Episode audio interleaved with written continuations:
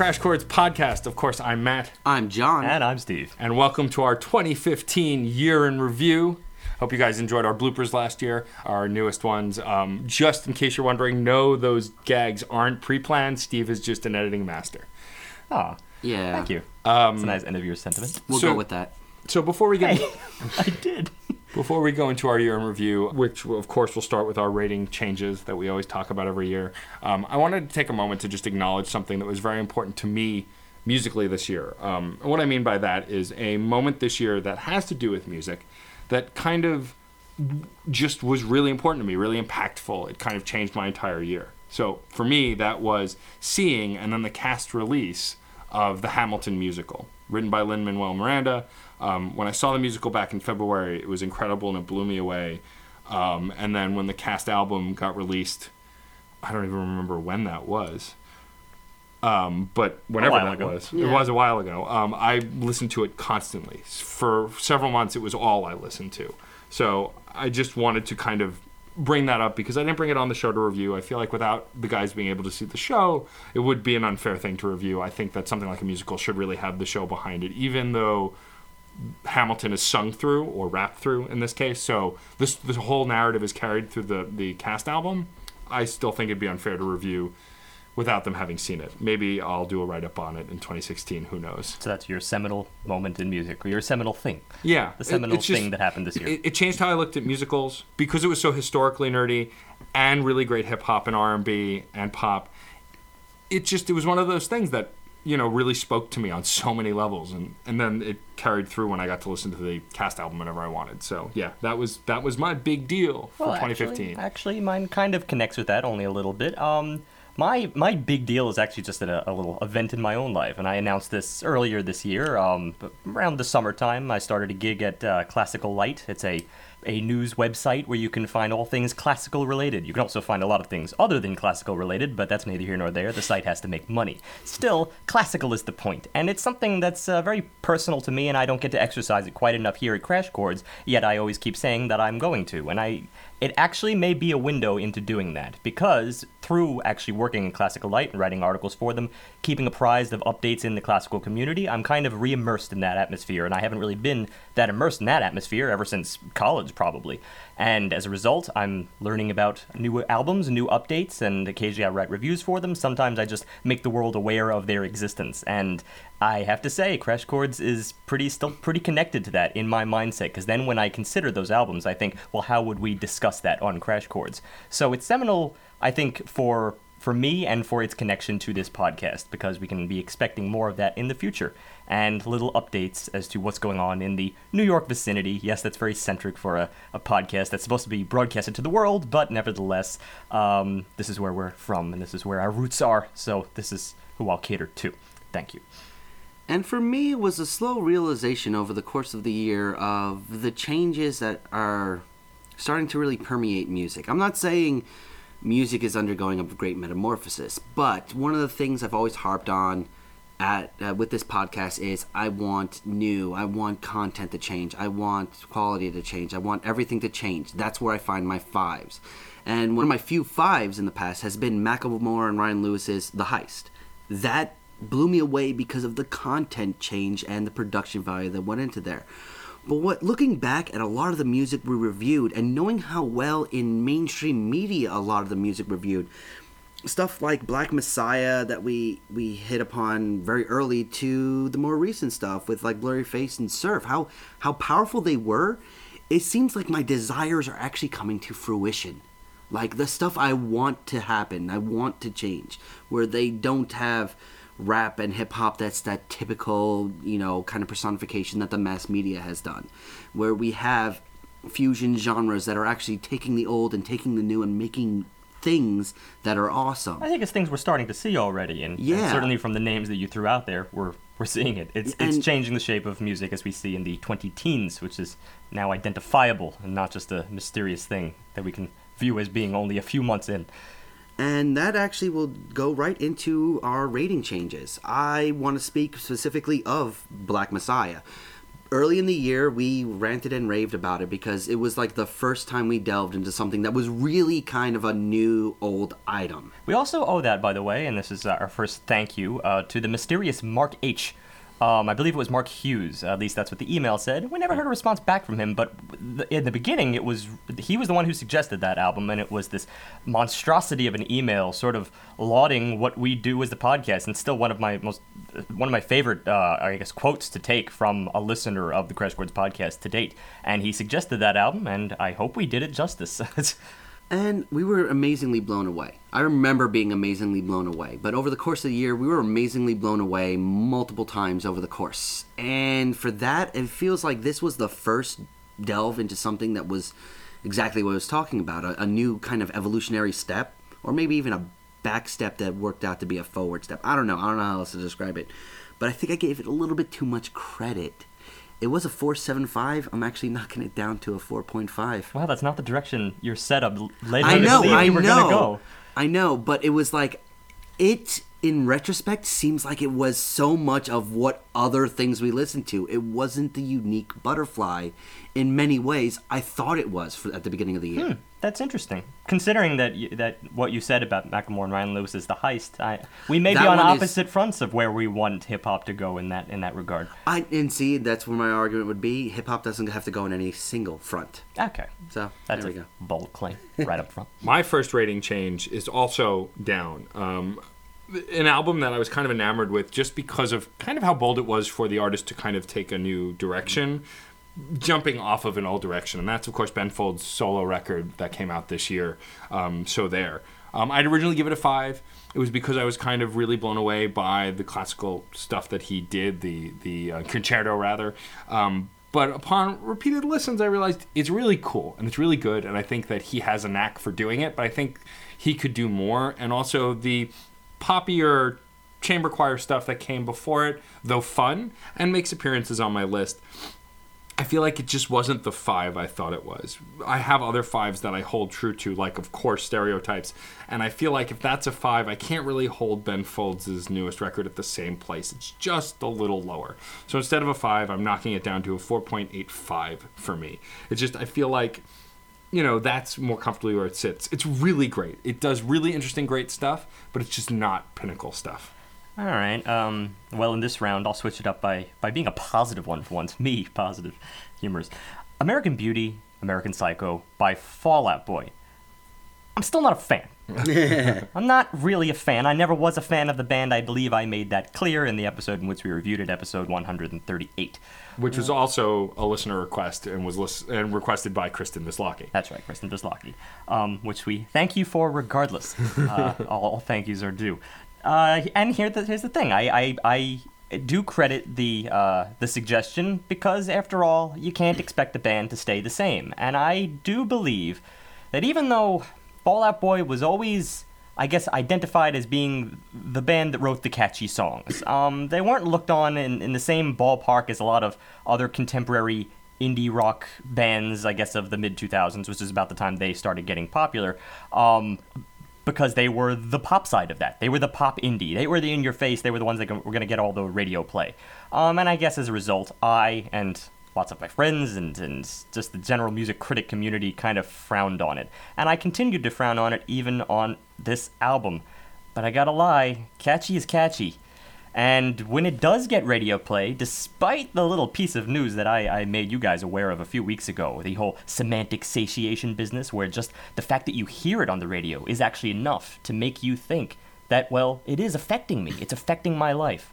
Well, the song Centuries on that album, I think, for better or for worse, it's falling onto that category, and it's it's in my head, and I'm repeating it later. I, I'm not saying it's the greatest piece of music ever, I'm just saying that it has a place. And when it stays in your head, there's something to be said for that. So I gave that album an abysmal rating of, of 1.5.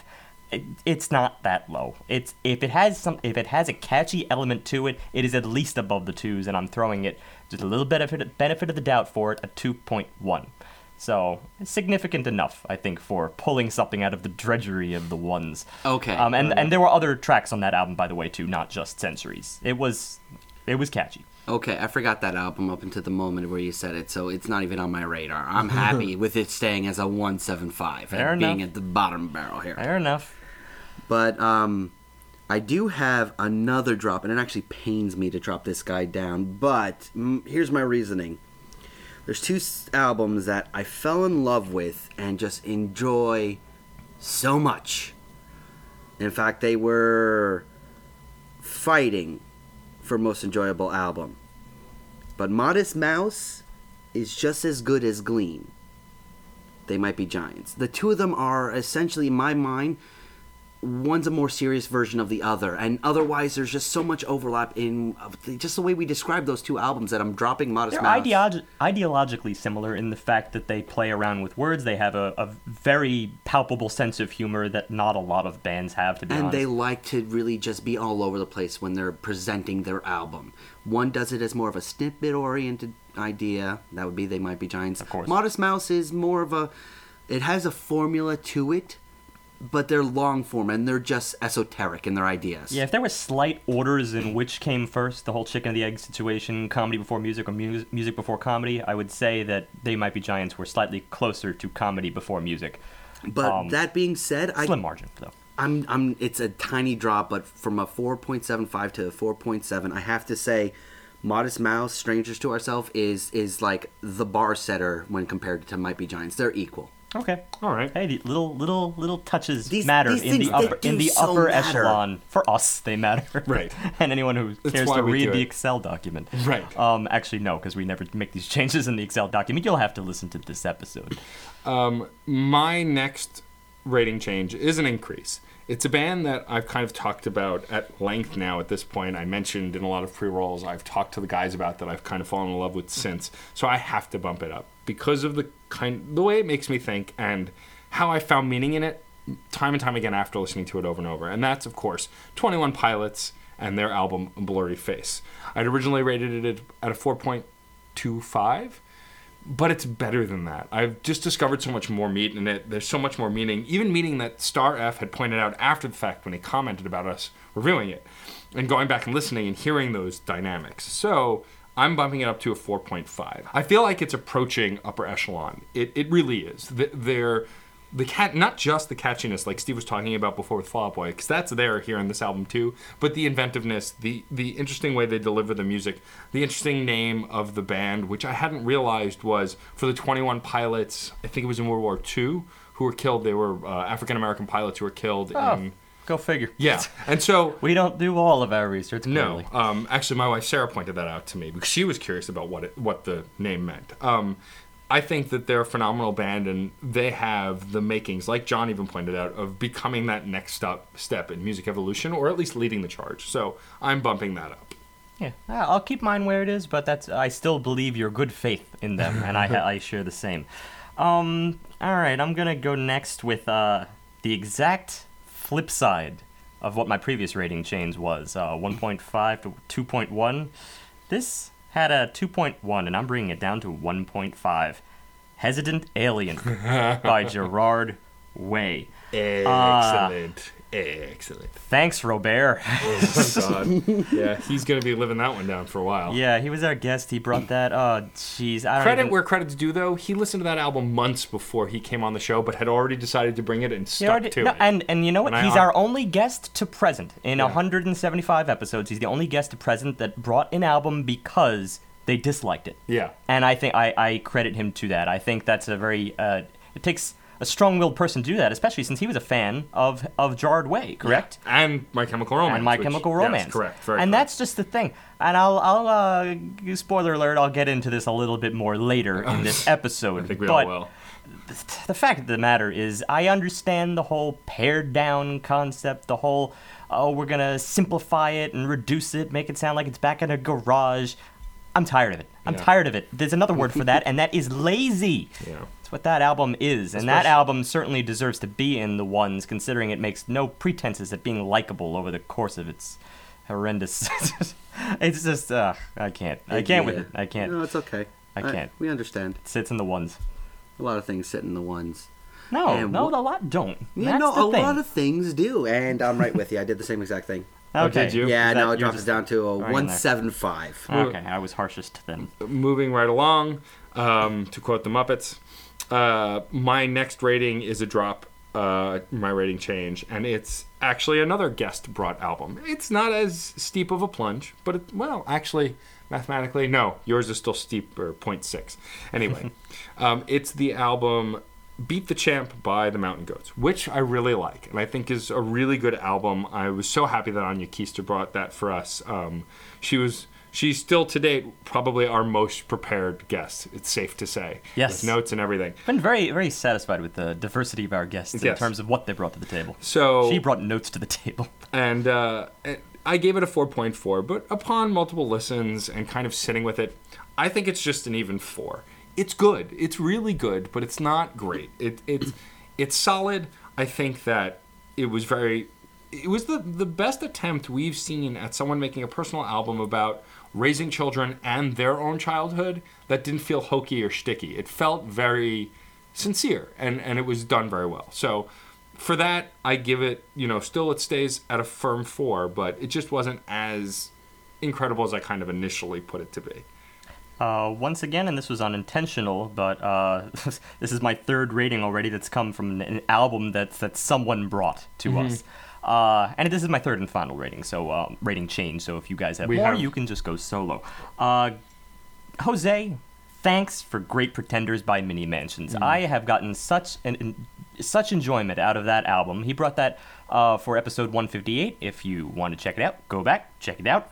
Um, I this makes such great driving music. Not only just the connection to the Arctic Monkeys and the fact that actually from listening to our podcast way back in episode 66, Jose himself got into the Arctic Monkeys, and I had such a similar feeling about that album and how it grew on me over the course of time. Mini Mansions is another case of the same. I had only given it the benefit of the doubt uh, upon our week listen leading up to that episode. I gave it uh, 4.1. It's good with a little plus.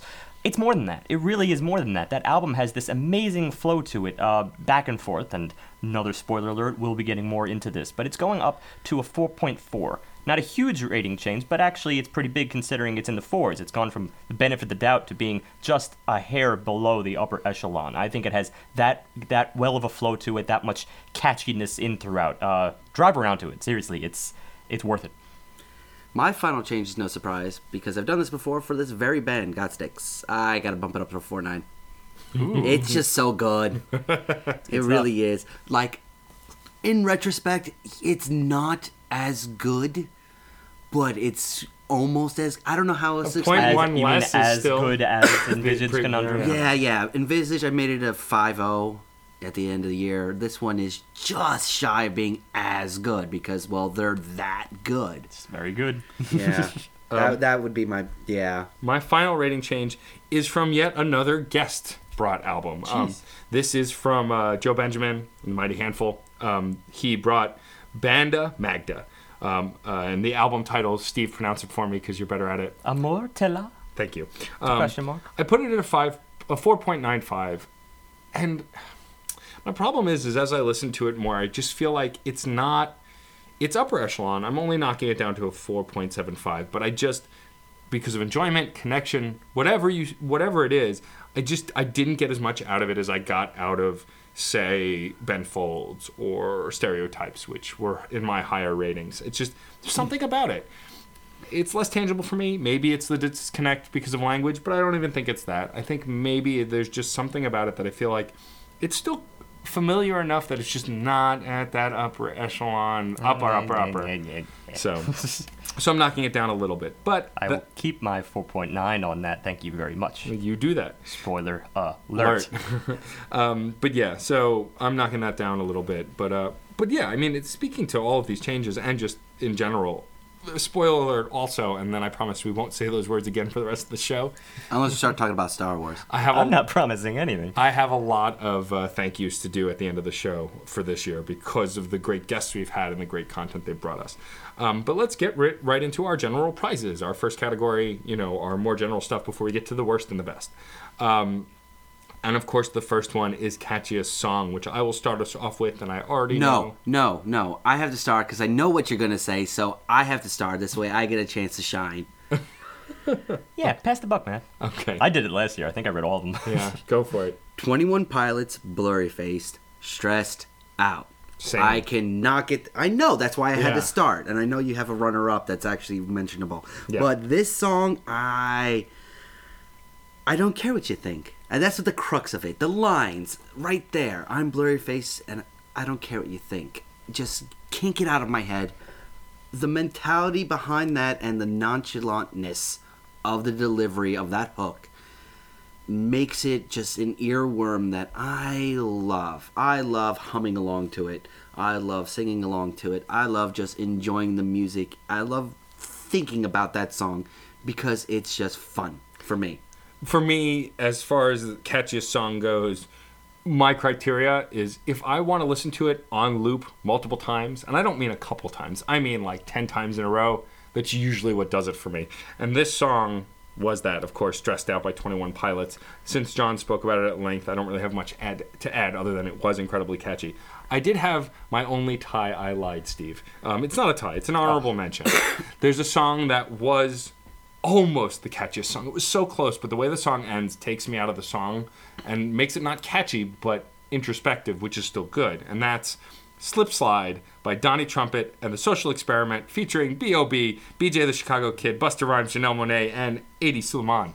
That song was almost the catchiest song for me. Really recent for you guys. Yeah. Just uh, It- two weeks ago, and not too many more weeks ago for uh, 21 Pilots. And it, that song, the only reason it is to catchy for me is because within the last like 30 to 40 seconds, it gets really slow and really not catchy and really contemplative, and that kind of takes you out of that moment. I still enjoy the song, but it just it's what kept it from being my catchiest song. Well, not to, not not to say this is a contest, but uh, oh boy, I, I really, I really think I reached back further for this, much much further back, which means I've sat with it for longer and I've listened to it so much more. Which is why I agree 100% with your your definition of what the catchiest song is. Is that you you have to sit with it many many many times in a row. I can still remember not being able to stop and not being able to continue the album even on the first listen when we actually reviewed it. A little history here. I'm the youngest of the three of us, it should be said.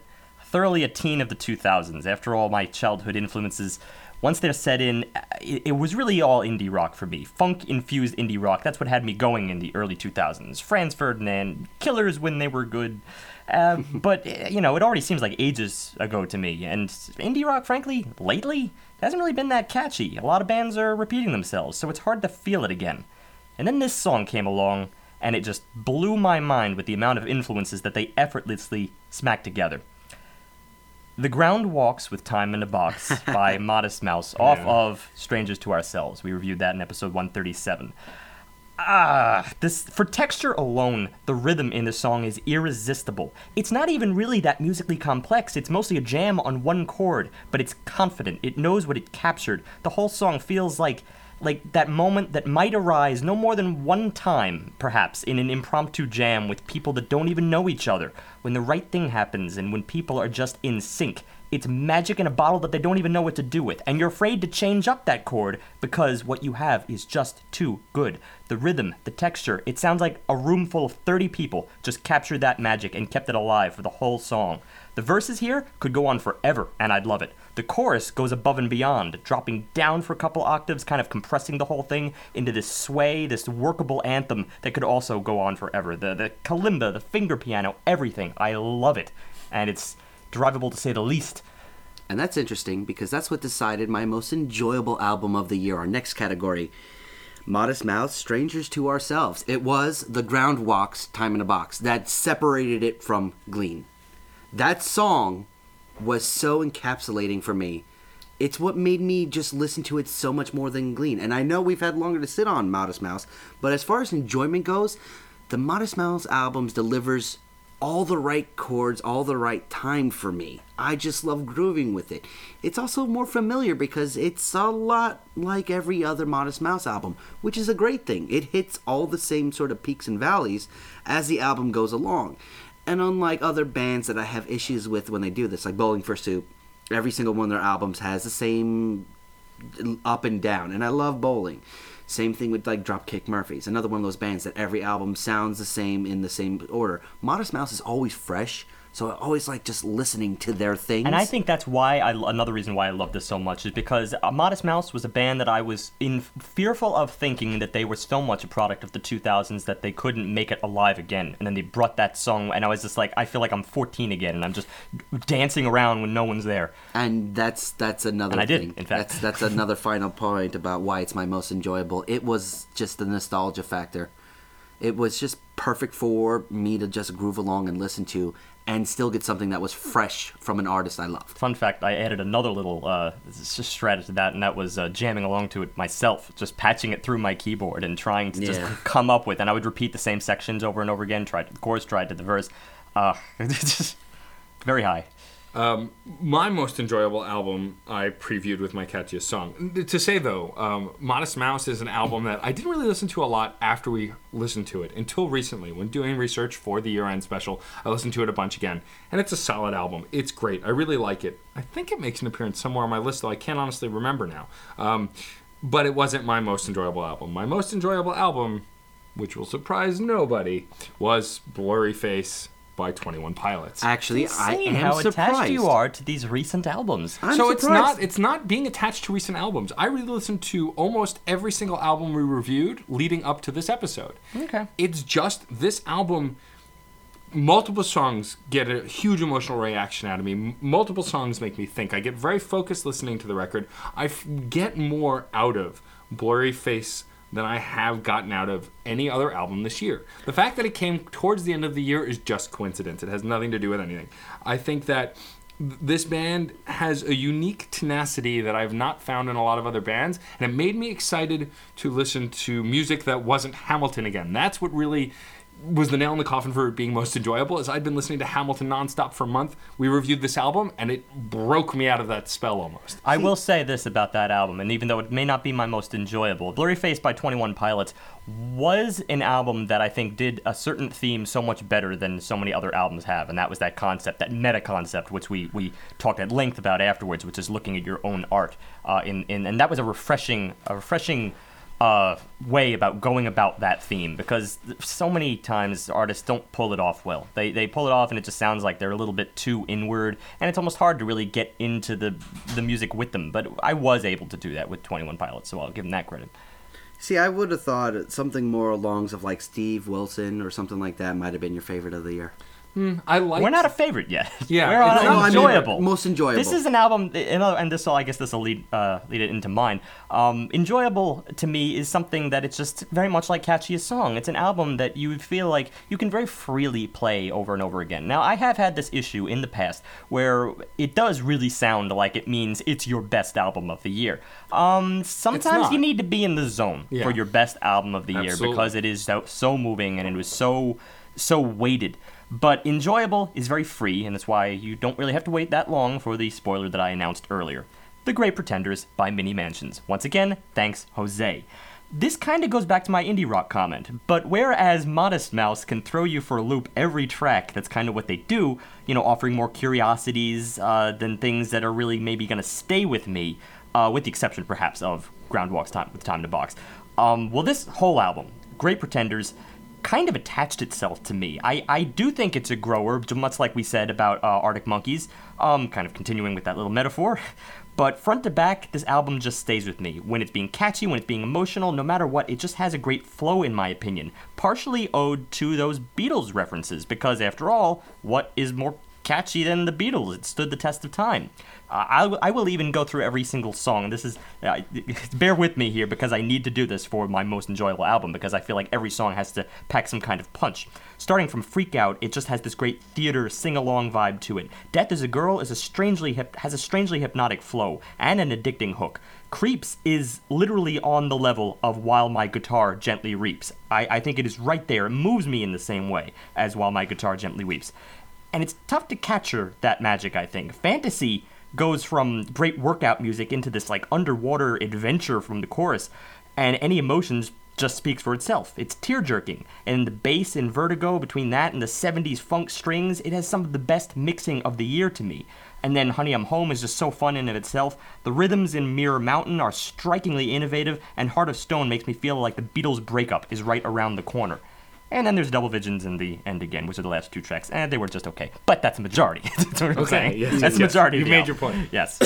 um, yeah, they may have captured this mostly, I think, with genre or era references, which keeps my mind from being entirely blown and keeps it from being my favorite album of the year. But you can't argue with results. It's a success. Once again, it is great driving music, and that's why I, I changed my, my rating. Okay. Um, I'm going to start us off with best lyrics. So, typically in the past, this song, Best Lyrics, has usually been for innovative lyrics or lyrics that really make you think or, or, Feels. There's Feels. feels. or clever. And this is a year where I'm going for more clever. But whereas They Might Be Giants in the past, when we did best lyrics because it was clever and kind of complex, this time it's just clever and kind of stupid fun. Hmm. So my best lyrics are, of course, F10 DA by Ben Folds. and oh it's man, I Oh, took boy. that. and okay. it's only because of pretty much the the the F. only thing they say all the time, which is F in the A. F in the A, F in the A with a D, F With in the A D. with a D, a, A big D. fat D, C. We really put a lot of thought into your lyrics of the year here, didn't you? No. See he's- what it's like to be flat. But what's interesting about those lyrics is they're great because of the music that's behind them, but still they're funny and they're fun. And for me, these lyrics stood out more than any other song on any other album this year because of how goofy and just nonchalant it was. That's what makes it fun and funny and what makes them my best lyrics. It's the idea I- that also in the choruses when there's harmonization, while Ben Folds is saying F in the A, the chamber choir is saying F10DA, which is what he's emulating. And so I think that's just, it was fun. It was silly, it was fun, and that's why it's my best lyrics of the year. I believe a few years ago you did "Stuff His Way." Yes. So, which is what I was That's what I was alluding to. trying to remember. Yeah, I know. that That's I what I was. Which is why, to. actually, in my opinion, I don't think you really changed it up very No, much. I think you're still very in the same ballpark as far as what you're feeling from lyrics lately. Frankly, I that was number two. I actually have it written down, and I moved it around to something else. Uh, but Glean, "Hate the Villanelle" by They Might Be Giants is a song I set to be my alarm to wake up in the morning because I love that song. Don't hate the villain, hate the villanelle. With these picky rules and odd jigsaw rhymes, curses, these verses are my prison cell. That's a villanelle. They write a villanelle and insult the same thing they're writing. It is meta on so many levels and presented in the words so perfectly that I love it. I love it. It's accompanied with amazing music, but it's the way he designed a beautiful song to make fun of itself that just really got me with those lyrics. Yeah, you were feeling the jokes this year, both of you. Um, yeah, sorry to be the, the downer here, but I had to I ahead, had to go something for I had to go to something personal because after all last year I did choose stuff, stuff his way. I remember right along you, when we had our little moment there. Um, but this this time I was feeling hmm, a little little little down. It was almost an impulse choice, but when you really think about the theme and what it kind of meant as a whole and what it meant to me, eh, this was pretty this was pretty powerful. This was the second to last track off of Steven Wilson's Hand Cannot Erase. Uh, happy returns. Hey, brother. Happy returns. It's been a while now. I bet you thought that I was dead, but I'm still here. Nothing's changed. Hey, brother. I'd love to tell you I've been busy, but that would be a lie, 'cause the truth is, the years just pass like trains. I wave, but they don't slow down. Hey, brother. I see the freaks dispossessed on the day release, avoiding the police. I feel I'm falling once again, but there's no one left to catch me. Hey, brother, I feel like I'm living in parentheses, and I've got trouble with the bills. Do the kids remember me? Well, I've got the gifts for them, and for you, more sorrow. But I'm feeling kind of drowsy now, so I think I'll finish this tomorrow. These lyrics may not mean anything to the the casual listener who has not really heard this album, and I encourage you to go back and listen to the album. Well, and then of course, because we would very much like you to, our podcast episode 142's uh, "Hand Cannot Erase" by Steven Wilson. The theme itself is the crux. It was based on a real story, and I, I, I will just repeat this lightly for the sake of this year in review. The real story, of course, was based on a, a woman, Joyce Carol Vincent, who lived in Britain and then sadly passed away in her own in her own studio apartment, with uh, the rent being paid automatically, with the power on, and everything just continued as usual. And no one knew that she died. For three years straight, no one knew that she died. And they found her, this was in 2003, and they found her in 2006. It, it, brought a lot of tears to mind, even when I first heard of this story, long before I had heard of this album. And while the album itself may not have been my favorite, because after all, Steven Wilson, he did kind of have the theme handed to him on a silver platter. I think it was very sweet of him, a sweet gesture to to bring this to mind and to make music out of it and embody a, a, a character within the album that would somehow reflect the real life of Joyce Carol Vincent. Um, and it is slightly different than the real event, but it really is the same concept. And these lyrics, I think, really just they are the crux moment. This is the moment, essentially. If you if you recall that, hey brother, I feel like I'm living in parentheses. Uh, I've got trouble with the bills. Do the kids remember me? Well, I've got gifts for them. She's preparing things. She's making plans. But I'm feeling kind of drowsy now. I think I'll finish this tomorrow.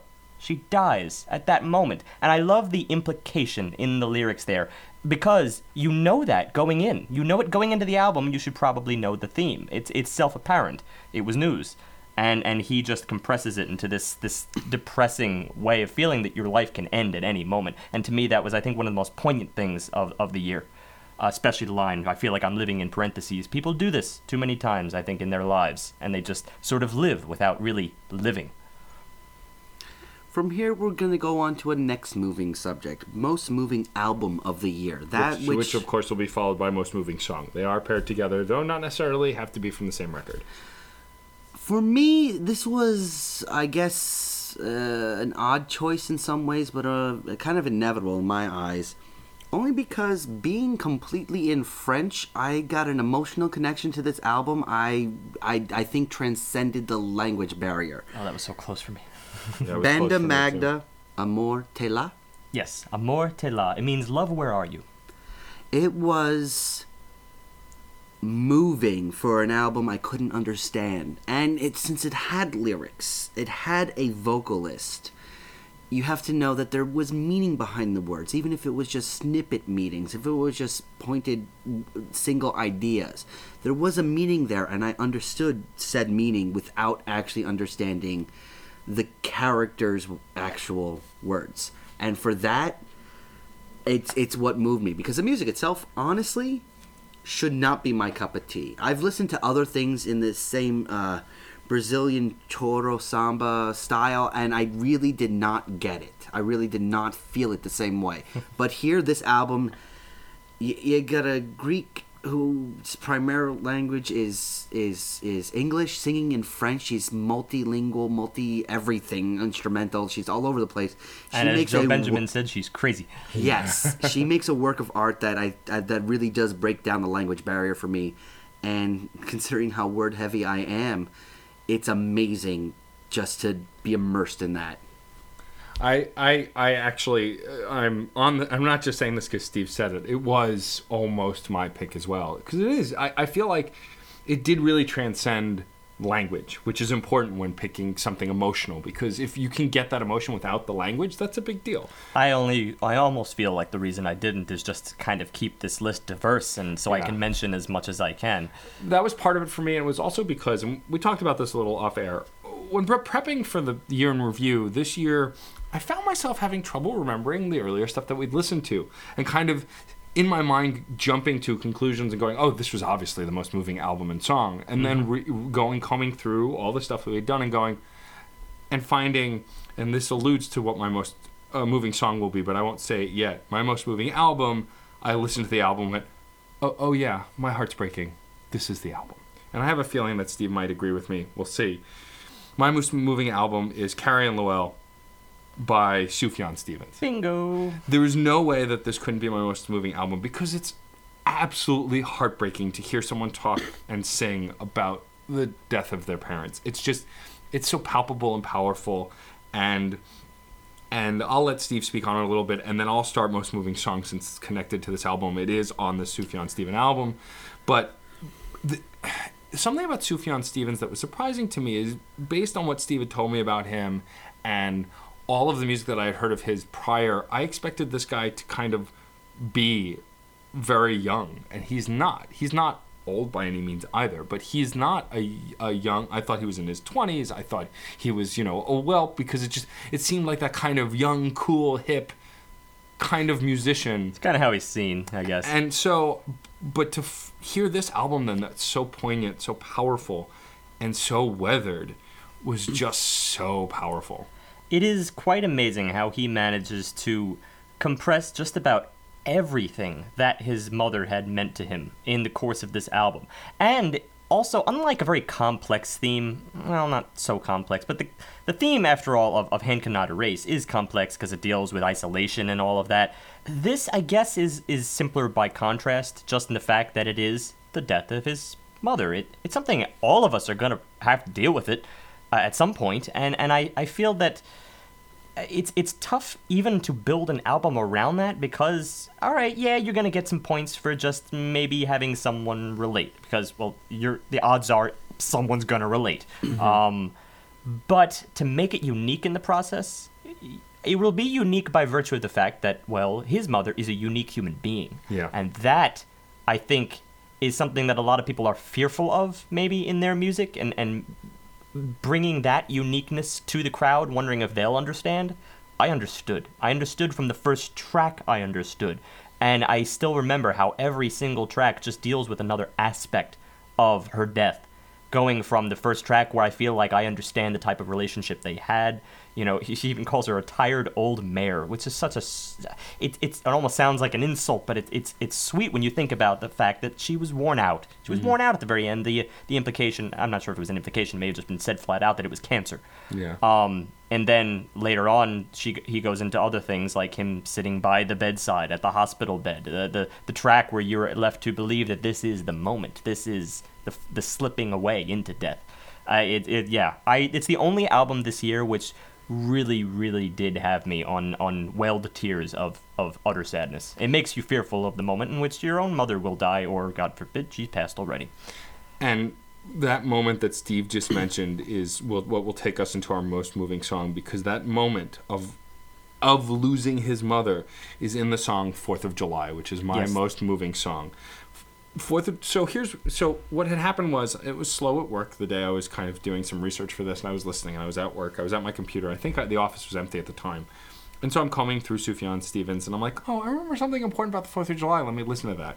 And as soon as I started li- listening to that song the emotion welled up because I remembered exactly what song it was. And listening to the lyrics it happens. It's this is the song where he sings about the actual death of his mother when he loses her. And it's so powerful probably i'm starting to get upset just talking about it.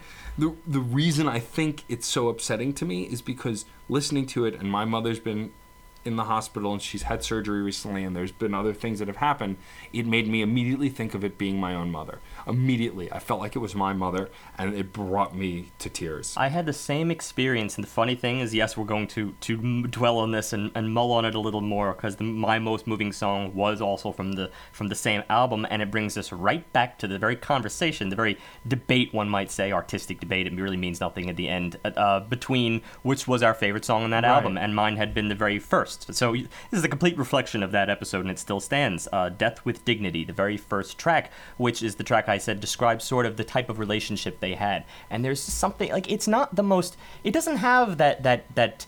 Uh, that bass sound where you can actually feel like death creeping in, like Fourth of July had. For some reason, like it's it almost feels like a lot more light-hearted track, an introduction into the world of their relationship, and that, for some reason, got me more in tears than maybe most tracks most tracks on that album. Of course, I, I still chose the album as a whole, so clearly there's not much of a, a variation. But this track was the one. This was the one that actually got the, the tears welling up, and the fact that it was the first track.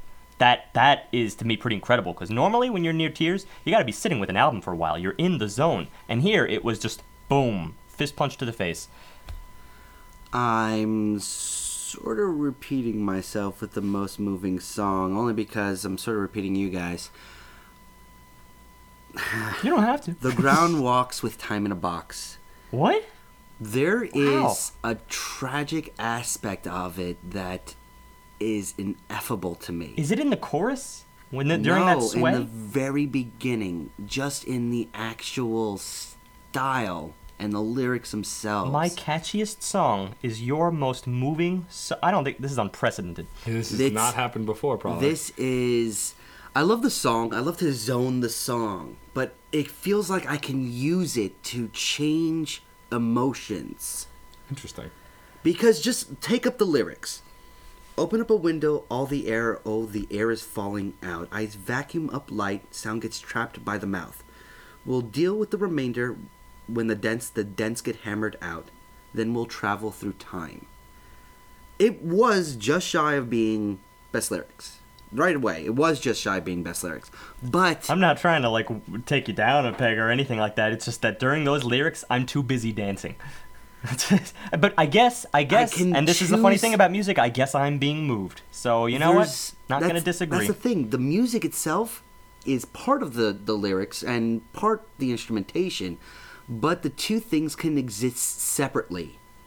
And one side, the lyrics come off as bittersweet tragedy for me when viewed from a certain point of view, while at the same time, the happy-go-lucky plucky is just amazing and energizing, and I get riled up with it. I mean, I can treat it three separate ways, the, together or as its component parts, and it's amazing for that. You know, I think I see exactly where you're coming from Okay. with this, and Well, I and think also- I'm, I think I'm there. I just again had to keep this list Yes. diverse because I knew it was going to be under Well, and I agree with Steve. I think me and Steve took moving as sad in this case, but it doesn't have to be. It's just it has to move you somehow. And Yeah, to us, it and was it's got- incredibly incredible sadness. That's why we it's- have this episode. It's I the love it. triforce of moving for me, so I just had to go with it. Um, from here, I would like to go to favorite singular moment. A a topic and a category that I often struggled with because in the past it would always be Steve is a very moment to moment person. He talks about it a lot. And so these are easier, I feel, for him to pick out. Whereas for me, whole songs have to be moments for me because I can't really pick out specific moments. But that said, I feel like this year, an entire song being a favorite singular moment for me is because you cannot take this song apart. It has to exist together. And it's actually from a very recent record. And it was all of the song Something Came to Me by Donnie Trumpet and the Social Experiment. There's something about this song that's purely euphoric. It puts me in a zone that I have not felt from any other song. Listening to it on complete from start to finish, the interesting tones, the, the way it's structured, but this unique and beautiful flow for the song is just it, it takes me away. Like I said, it gives me a euphoria that a lot of other music has never given to me. So for me, that's what dictated my favorite singular moment this year.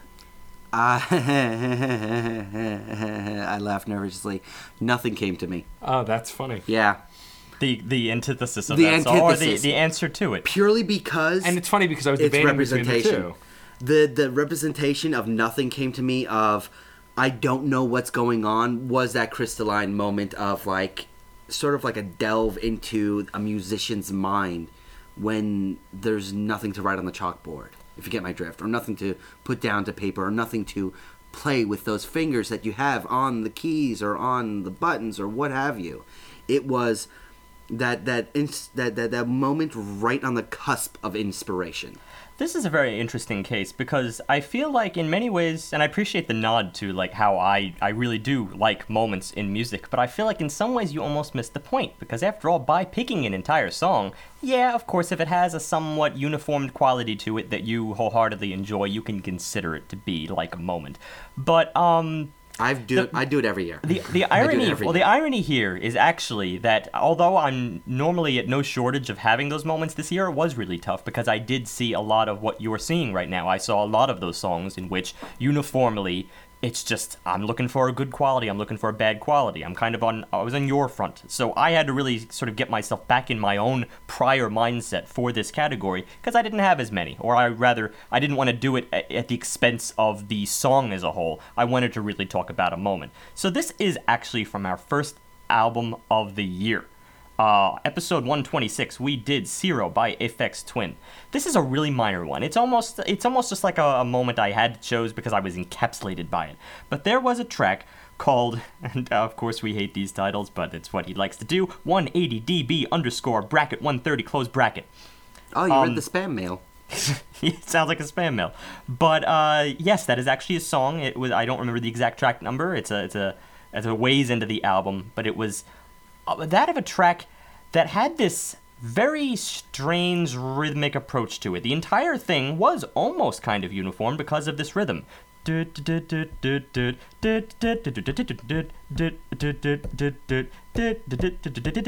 then there's a moment at 2 minutes 27 seconds where it actually repeats the underlying thump that it began with. So after kind of blaring this almost trance like acid techno in your face for the duration, then at 2 minutes 27 seconds it reduces that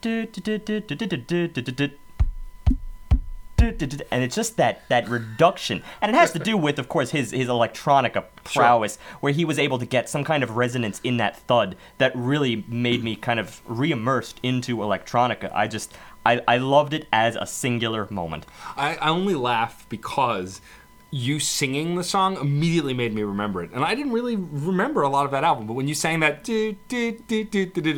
like I yep. remember that. And it, it, it comes just, back. It makes yeah. me laugh. Well, it's kind of earwormy in its own way because yeah. it's designed that way. Actually, I had a similar runner up in F10DA where it's right before he says C for the first time and everything starts stepping in. Oh, yeah, that was a right good moment before, that was a good moment Yeah. too but only as an anticipation. Yeah. And that's why I had to take it out. Because it wasn't the whole moment; it was just because you were anticipating something after the moment. That It made was, the no, no, moment. no. It was in retrospect. I heard it, and then I know right before he says "see" what's gonna happen.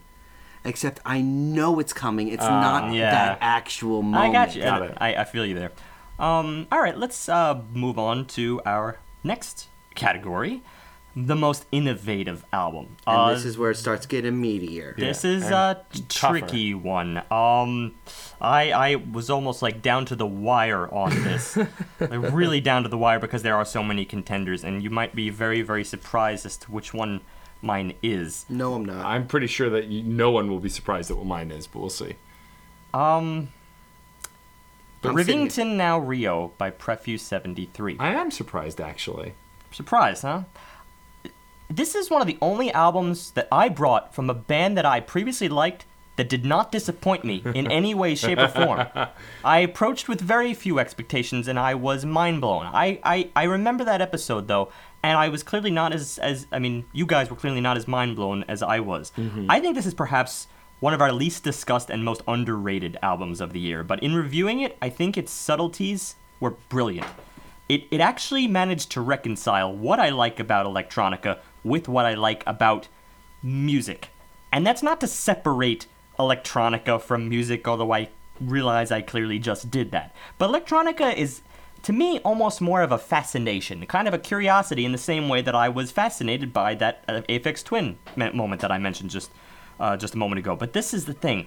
There are so many moments on this album that gives me chills in the way that only electronica, I think, can do, but combined with the fact that there are very palpable melodies here, front to back, the transitions, the composition here, this album is almost to me what TV on the radio's Desperate Youth Bloodthirsty Babes was to me back in 2004, which is an album that I've really lauded uh, due to its noir, macabre, and, and miserable nature. But this album is all of those things again, and it's also exploratory. I think it's moving me in a way that will continue to grow with time, but I'm fascinated by the manner in which they chose to do it. Everything from from Infrared, uh, which is an incredibly moving track, but also I think it's pushing. I think it's actually pushing the boundaries of music. I realize this is not just about what's moving, but what's what's innovative, and I think that this this these artists, Prefuse 73, which actually is just uh, one artist, Scott Herren, I shouldn't say they. Um, it, it's something in the way that he manages to bring electronica and and the melodic quality of music together uh, because people don't normally associate them as together. My most innovative album is literally centuries in the making. Black Violin's Stereotypes. Yeah, that was mine a, that too. was a contender for me. that was Very mine close. too. Um, Yeah, it's it- there's no other way to describe a classical hip hop album. Well, it's beyond that for me. It's the fact that this album is no secretly rated a five by me, and it's one of the reasons I lowered my rating on Ben Folds. This album is what, as I said in my review for why I gave it a five, besides the emotional attachment, the the incredible sounds, lyrics, everything else, because it's where I think music is going. It's a forerunner for where music is headed because of how innovative it was. Not just the instrumentation and the hip hop and the pop and the R&B, but how it was used, how it was mixed, and what interesting things they did to expand or develop it. I want a quick note on that. That's because Black Violin was an album that I brought, and I, mm-hmm. I, I, I admired it for all those same reasons. My experience was that, as I said in the outset, you know, going through Classicalite, I, I get invited to concerts, you know, I review them, and I really immerse myself into their, their live setting. And I really, I really was thinking that this album was going to be like the, the, the penultimate thing. And I feel like it was very, very close. I feel like it, it, it is headed in the right direction, and that definitely does make it innovative, but I feel there was just some slight little element that is missing. I still think that in some sense I saw the hip hop, and then I saw the classical, and I feel like it wasn't quite the same merging that I had felt on, on Prefuse 73. Even though Prefuse 73 is not something that I felt I was going back to so frequently, when I immersed myself into it, I understood what was just so, so unique there. And for me, it felt like they were two spirits playing with this album. Uh, the the the modern and the classical did really have an overlap. They, there was a fusion that by the end of the album, I really feel like uh, Black Violin has made it its own, has made a true Well, new I'm, genre. I'm glad here. you guys liked it, and I, It was, I, yeah. I don't want to You didn't- short sell it. It, it. I like it quite a Well, bit. the- You didn't even have to sell very hard for me. I was like, "Oh, wait, what?" Yeah, and it I was mean, like, we were all "Ooh, kind something of sold new." in concept alone, but this is not the. f- Unfor- I mean, fortunately for Steve, because he can brag about it, it's not the first time he's brought something that's really made me think and really expand how I look at music. You did it with Godsticks and made me a fan, made a fan out of me with them, and you've done it now with Black Violin. I just, I thank feel, you. I feel like Stereotypes is one of those albums that I'm sometimes at a loss for words on how to explain why it's innovative because it's so innovative. What I mean by that is it sounds like a cop out. Is that it's just it defies explanation in moments sometimes because of what it does. And now our next category, best vocals song style. I had to go with a favorite of mine, Colin Meloy. I mean, I, as Steve puts it, the quiver that's there is a magical aspect of his voice. But hmm. for all the quality that's in his solo work, his his solo vocals, in one particular song, Till the Water is All Long Gone, there's harmonies there that frankly complement his voice so beautifully. It was it was the evolutionary step I kind of wanted in his vocals. The next big thing that yes, we've gotten stuff like in my favorite of their albums, Hazards of Love, Sharon comes in and the the back and forth of them he almost recaptured the Hazards of Love for me in that song. if we had ever Just the- reviewed Hazards of Love, I think it would have been would across the board. and it would probably gotten this category for sure. It might have gotten a few Shara's others. little cameo. Yeah, it Shower was warden. it was magical. But the Decemberists, I mean, I love harmonies. I mean, considering how many times I've talked about Steam Powered Giraffe and all the things that they do, here it was a solo artist I love doing harmonies that were just beautiful, and I had to go with it. All right, that's really interesting because, of course, I love Colin Meloy, like you said. Colin is just one of my signature musicians, one of my signature vocalists. But it's almost hard for me to pick him out song by song, which is why for this I had to go to something else. Um. And it's tough because really, the vocals I'm about to mention, I also kind of go to for everything. But he has a specific style within what he does, which overwhelmingly is pretty powerful. It's full of force. Then all of a sudden, sometimes he just recedes and he's much softer. And that is Darran Charles of Godsticks, course. specifically in the track All That Remains off of Emergence. What can I say? But this is sort of the Raised Concerns of Emergence. I mean, Raised Concerns is the track that the tail end of Envisage Conundrum, uh, their previous album, in which, after all of these prog masterpieces, he just gets really, really soft. And it's this acoustic track. But it's not just any old acoustic track. There's something very unique in the way Godsticks goes about this, where it's acoustic combined with his vo- vocals, which are very warm, but they also kind of have this inherent misery to them. Also combined with the bass, it's just it's this it's this entity unto itself. And this track, in all that remains, it just grows one layer after the other. The song grows in desperation, or it even seems to have some concern to it, like the concern that you found in Raised Concerns. But it's the fundamentals of it. It's down to Darran Charles's voice. It's down to the tone of the acoustic combined with his voice. I, I love it. The even I even like the fact that the way the bass works with it. It's more prominent in this song and uh, than it was in other songs on the album because for the most part the bass was kind of whitewashed out and you don't hear it in most songs and then all of a sudden here it's just great it pops with his vocals so yeah once again Godsticks works magic and I'm near tears My choice this year might seem a little out of left field, but not for me because I've always felt she is a powerful singer. Um, and this is, of course, I'm referring to Florence Welch of Florence and the Machine. The song specifically I'm referring to is Caught. Um, the thing about Florence that I think I really like is the power, the physical power behind her voice. She carries her voice like nobody else. But what's also interesting is I think we've all picked artists who are known for quivering their voices too, which is very interesting to me. I, I just think the thing that really sells this song is she's always got the emotional emotion behind it, and I get that emotional response from all of Florence the Machine's track. But the way she sings and the way she belts out all of these songs, it adds a raw power physically that I just don't really get from a lot of other singers, especially this year. So it was hands down my pick. And it's one thing to add. I also feel that the power is is is there within Darran Charles' vo- vocals as well. Ironically enough, considering this is actually one of the lighter tracks, but he feels like he's not going to be able to lose breath at any point. And the funny thing is, thematically, you'd think that he would be losing breath, considering he always feels like he's at his wits' end when he sings these types of tracks. So, So- it's kind of like an internal power versus uh, an actual yeah, physical power. Yeah, it's strange. It's it's it's a, a smoothness, a smokiness to I don't know how you want to put it. Um, let's go to another category here: most virtuosic versus uh, most technical song. They're kind of the same thing, and, Yeah. and it has to do with the the distinction between these two things. Virtuosic is what you'd apply to, let's say, a solo. For instance, a solo of Godsticks.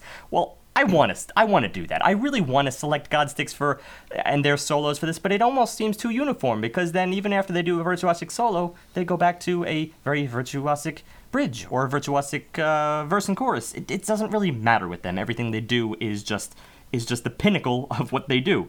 So yeah, it had me thinking more about the technical side of things, and technical is not quite the same. Technical is what I'd apply more to or whether it's something that you can apply to electronica because it still requires the same mathematical approach something that is just it takes a lot of thought at the end of the day. And for that i had to go back to a, a unique uh, electronica track like unique electronica album. Something that i don't think we really discussed that much was back in episode 153 we discussed Squarepusher's damage and furies. And i can't think of anywhere where it was at its most technical than in track Rayc Fire 2 I don't remember the exact track number there, but in general, Squarepusher is described as acid techno.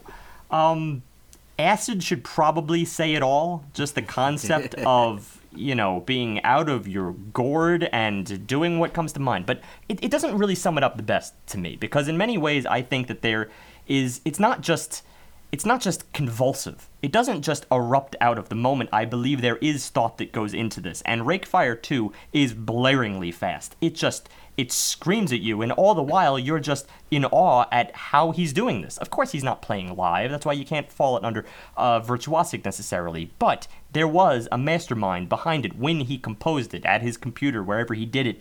It's just so immersive. And again, speed, you got to go with it because uh, not too many people can conceive of certain things at a certain speed. Otherwise, they lose track of where they are, which is why I think this song is such a success. I I had to go with Godsticks. I really did. Eh, Purely because I, there's there's one song, one track from Emergence that really did something different. Yes, they are virtuosic. They are so technically apt in their music, but the final track, Lack of Scrutiny, it was it was a callback to Between the Buried and Me, which is a five star across the board with us. It's it's got horn instrumentation. It's got just it's got a drawn out instrumental intro that is gorgeous. It's got the most unique aspects of Godsticks for that album. And it's a seven minute song that I can just anticipate every moment as it comes, leading up to that beautiful solo around the five minute mark. Mm-hmm. But I can also enjoy counting the seconds. I can enjoy the weight to something that is just great. The virtuosity of that solo is not marred by the technical aspects that we're getting beforehand. It is the best of both worlds for me. Oh, I'm glad you picked out Godsticks because someone had to pick Godsticks, Well, I- and I I, will- just I just couldn't decide I between their tracks. I did almost go with Steven Wilson's Ancestral from Hand Cannot Erase because it's 14 minutes of pure joy. And that's it. interesting because that's something I But had kind of forgotten. That song, while being a great long burn of a song, it builds over and over again, and it's just always like tearing itself down, reimagining it. It doesn't seem to have the same technical aspect. It's just Hmm. a, a, a great 14 minute solo in many ways. I will say it's technical uh, with comparison to the album itself. It, it Oh, kind yeah. of erupts out of nowhere. Well, 14 minutes will rip out of nowhere in any album. True. My pick for this category was kind of obvious to me, and it's a band that I've mentioned quite a few times already.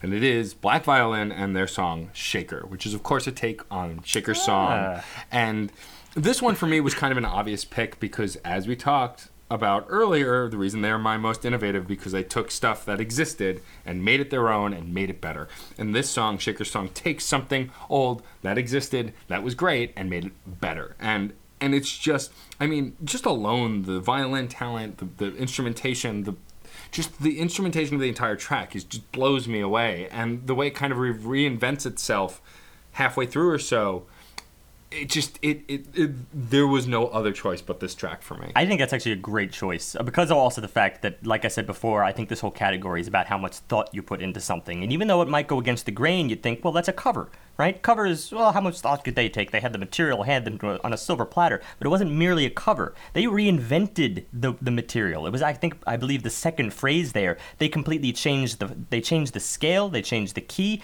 Everything was was just reworked into their own thing. So all of a sudden, you take something that's well, not classical in this case, but a shaker melody, and then they bring it into their their sort of hip hop stylings. It just it, it it it was, I believe, a technical thing to do to rework that song because I don't think anyone else would have thought of it.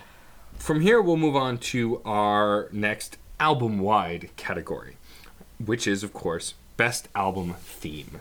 And for me, this one was kind of obvious, I guess. I know Steve, Steve in the past, when we've talked about theme, like for example, the one that stands out is Future Islands um, singles.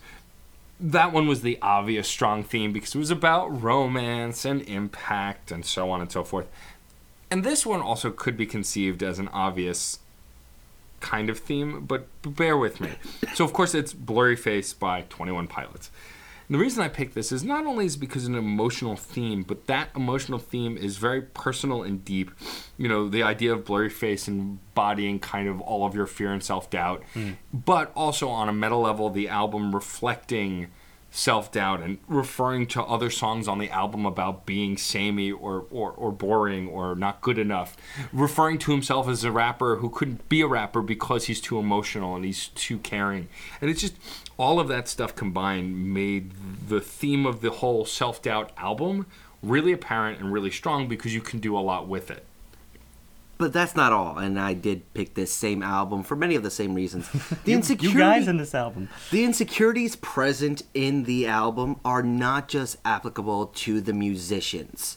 They are something that, as a listener, still have a widespread audience. You can dive into it. You can understand where he's coming from, and apply it to your own situations. It's it's not just the theme of being self-conscious about the music he's making. It's the idea that everybody has these insecurities. Everybody has a blurry face. That aspect of their personality where they throw all their junk into it, where they put all of their fears and woes and put it and create this persona. It is explained in this album, both from that personal point of view, from that musician's point of view, but also from the point of view of being a person, being a member of this society we have. And it's beautiful to be able to really get both those meta levels, both the the very very yes, this is obviously this is obviously 21 pilots, but it's also obviously everyone. Well, this is interesting. Um, I went in a very different direction with uh, with album theme, and it kind of links into our next category here because, all right, theme. You went for a very emotional theme with Blurryface. Well, another very emotional theme is, let's say, Steven Wilson and the whole thing I mentioned before about the the woman who died. Uh, these things, in many ways. Sometimes you have to reach into yourself, and sometimes they're handed to you on a silver platter. Like in that case, I the concept of what you're going to base your music around is very important. But there really are no limits to to what you can base your music around. It could just be the a very very loose metaphysical concept. And I happen to love what Kangding Ray did on Solens Arc back in episode 133. And this may seem a little self-aggrandizing, but that was probably one of my favorite podcasts, one of my favorite episodes of what we did. And it had to do with how we approached this particular work because it was such a difficult concept, all things considered, despite the fact that actually it was almost more of a reduced concept. He took the concept of what an arc is on an album and, and the flow from beginning to end, and he reduced it to what we generally use the word arc for a projectile, something being thrown from one starting place to the ending place. He compared it. I remember the the uh, the liner notes for that album were like something out of a, a, a I think John called it a Metro Modern art piece. I absolutely loved the, that write up. Uh, the the mastermind behind this was David Letellier. He's also an artist. He's a visual artist. He builds things. He has inventions uh, based off of sound.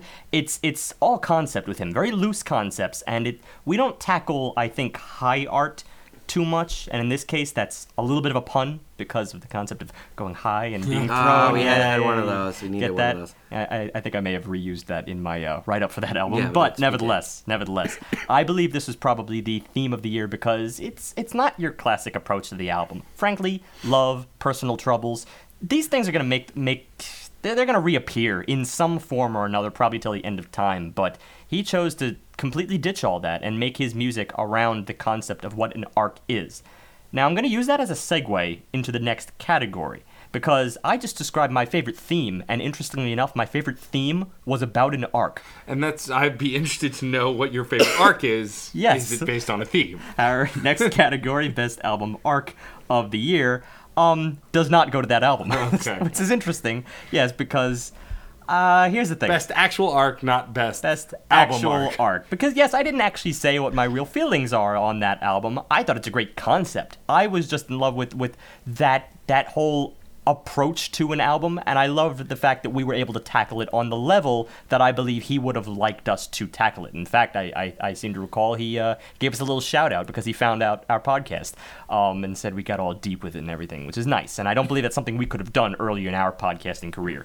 But uh, album arc wise, that album was okay. No, it was good. It was good, but it, we did have a lot of that issue of a lot of electronica work where we were like, eh, it's falling under sameness issues. He tried to divvy it up into three separate acts, but as a whole, I didn't feel like there was as much of a palpable musical arc, and that's really what this category brings me to. Musical arc is something that's very hard to define. It's easier to define when you have a theme, which is why this is a very interesting pair of, of categories. Theme and arc normally come from lyrics or at least some kind of concept because stories have arcs. The the, the story, the beginning to end, chapter one, chapter whatever. But what, how are you going to say that if there's no lyrics?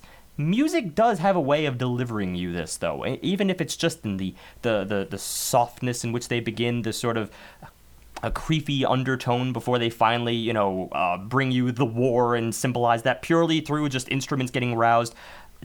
Well, th- something was done to me on Prefuse 73's Rivington Não Rio. Yes, I'm repeating myself here because they. This was an instrumental, and I may have neglected to say that before. I said it was electronica, but there's no lyrics, there's no nothing. All you have to go on is just the electronica. And mostly when I'm mentioning electronica, I'm mentioning something like you know, an interesting moment, like what I mentioned on, on Aphex Twin. I'm mentioning intriguing little things, innovative concepts, but I'm not normally talking about a musical emotional arc. And in this case, I believe that, as I mentioned it when I called it the most innovative album, because they managed to br- bring the music together with the electronica, they made it interesting and also made me in tears for the uh, throughout the duration. I just feel that they achieved something here from beginning to end, which not many albums this year have achieved. It's something I've had a, a, a big issue with, frankly, uh, in albums this year. I just I'm I'm too picky with like saying there's a hole in the beginning, there's a hole in the end, there's a hole in the middle. Prefuse 73 achieved it somehow. for me, arc was a thing that I often struggle to find because of lack of consistency, especially in this year's albums that we picked. A lot of them were kind of all over the place. Some arcs were stronger than others, but for me here, the one band that gave me consistency because that's what this band does is consistently being awesome is uh, Godsticks and of course their album Emergence. I just felt that here the arc is really strong on Emergence because there's a consistent through line of heavy rock this time around. There's less in uh, grandiose variety. There's still variety, but it still stays a pretty hard line of heavy rock. And that arc that the heavy rock makes, I really kind of pulls me through this record. It's very brash. It's very abrupt. It, it's very intricate, and and I felt that it just had a very strong arc as a result of it. You know, of course, the final track it slows down a little bit still, and you, he does that. you know, Darran Charles is a great singer, hands down everybody knows that. But the instrumentation on this album too should not be overlooked, and I think that the instrumental arc of this heavy rock throughout the record really got to me, and it's why my it's my favorite arc and of as, the year. And as desperately as I wanted to, you know, choose it, Godsticks for every category. frankly, I don't know. Arc was a, was an area where I actually felt it did suffer, um, and that maybe they were a little bit too powerful in the beginning. But actually, by being too powerful, it had one of the greatest beginnings of an album that I don't think the end uh, could have quite live up, lived up to me by any stretch. Um, but that's just the line that you walk. For me, this was probably my most difficult choice because I really didn't know where I wanted to go with explaining an arc. We, as we said, it's it's a front to middle to end. It's a solid flow, and here my choice was a solid flow backwards. ben Folds. I like the idea of what he did here even though it's eight chamber pop songs into a concerto, in a lot of ways the album itself flows from modern chamber pop, modern, you know, old school concert music, but the newest of the old school concert music. The stuff that's acceptable and accessible on the radio, the stuff that you hear in pop music. But eventually he devolves it back to a true concerto. It does seem to just be taking step backs year wise in overall form. I wouldn't say devolve. I'd say that's an evolution. The fact you start out with chamber pop, and it's like, well, here's you know indi- Here's the individual here's elements of the instruments that you're now going to hear en masse. You know, Over the course of via this the journey. Nashville Symphony Orchestra. That's a good. It's a good selection because after all, I don't think that's very typically done. Normally, Yeah. normally people are either in one environment or another. I'm going to write a concerto, and that's going to be the album. Or although actually concertos, since they're usually around 20 minutes, it would probably be a pretty short album. It'd be more length of an EP. So it actually is pretty logical to say, all right, I'm still going to exist in the classical environment and use a chamber pop ensemble, a, well, a chamber ensemble, and, And then build up into a concerto, A a, legit concerto. concerto. a modern concerto, but Yeah. something that's still. You, it, the whole album is enjoyable, but it prepares you for something that is from centuries past. That is from before the electronification of music, before the energy hit instruments. And it is so artfully done for me that it's just, I feel the flow sort of going back in time, but enjoying that sort of flow back in time. From here we go to best opening of an album, and I'll start us off because mine is related. Um, if you haven't guessed at this point, it's because it has to do with Ben Folds. My best opening of an album is "Capable of Anything" by Ben Folds, mostly because this song vomits positivity. And as far as starting an album, it starts on such an up and high note. It's catchy, it's pretty, it's positive, it's engaging. You know, it's pretty much everything we want from Ben Folds plus chamber pop. So it, it's just it made me happy and excited to hear this album. It, it started me off on such a high note that more or less carried through through the whole record. Um, but I felt like a lot of albums this year, they all started well, but they didn't start like a punch to the face. And this was a punch to the face of positivity. It just got me energized, it got me psyched, and I think it was a really strong way to start a record. So that's mine. Um, all right, here's the thing. With uh, best opening of an album, I kind of prefaced this before, although there were some close contenders, but I prefaced this just in the last category. Obviously, if you're talking about an album arc, um, then your best arc will be something where the the opening is just as strong as the end, I guess. And I guess the whole concept of this category is we're really just going to focus on the opening. Um, and like I said, I had a lot of issues like that this year, where either the opening is better than the ending or the ending is better than the opening, whatever. Well, it was I was pretty apparent with Godsticks for me. Godsticks, Emergence, first track, Below the Belt. You just said the words punch in the face. Well, um, Below a the punch belt- below the belt is kind of worse. and it delivers exactly as titled. Yeah.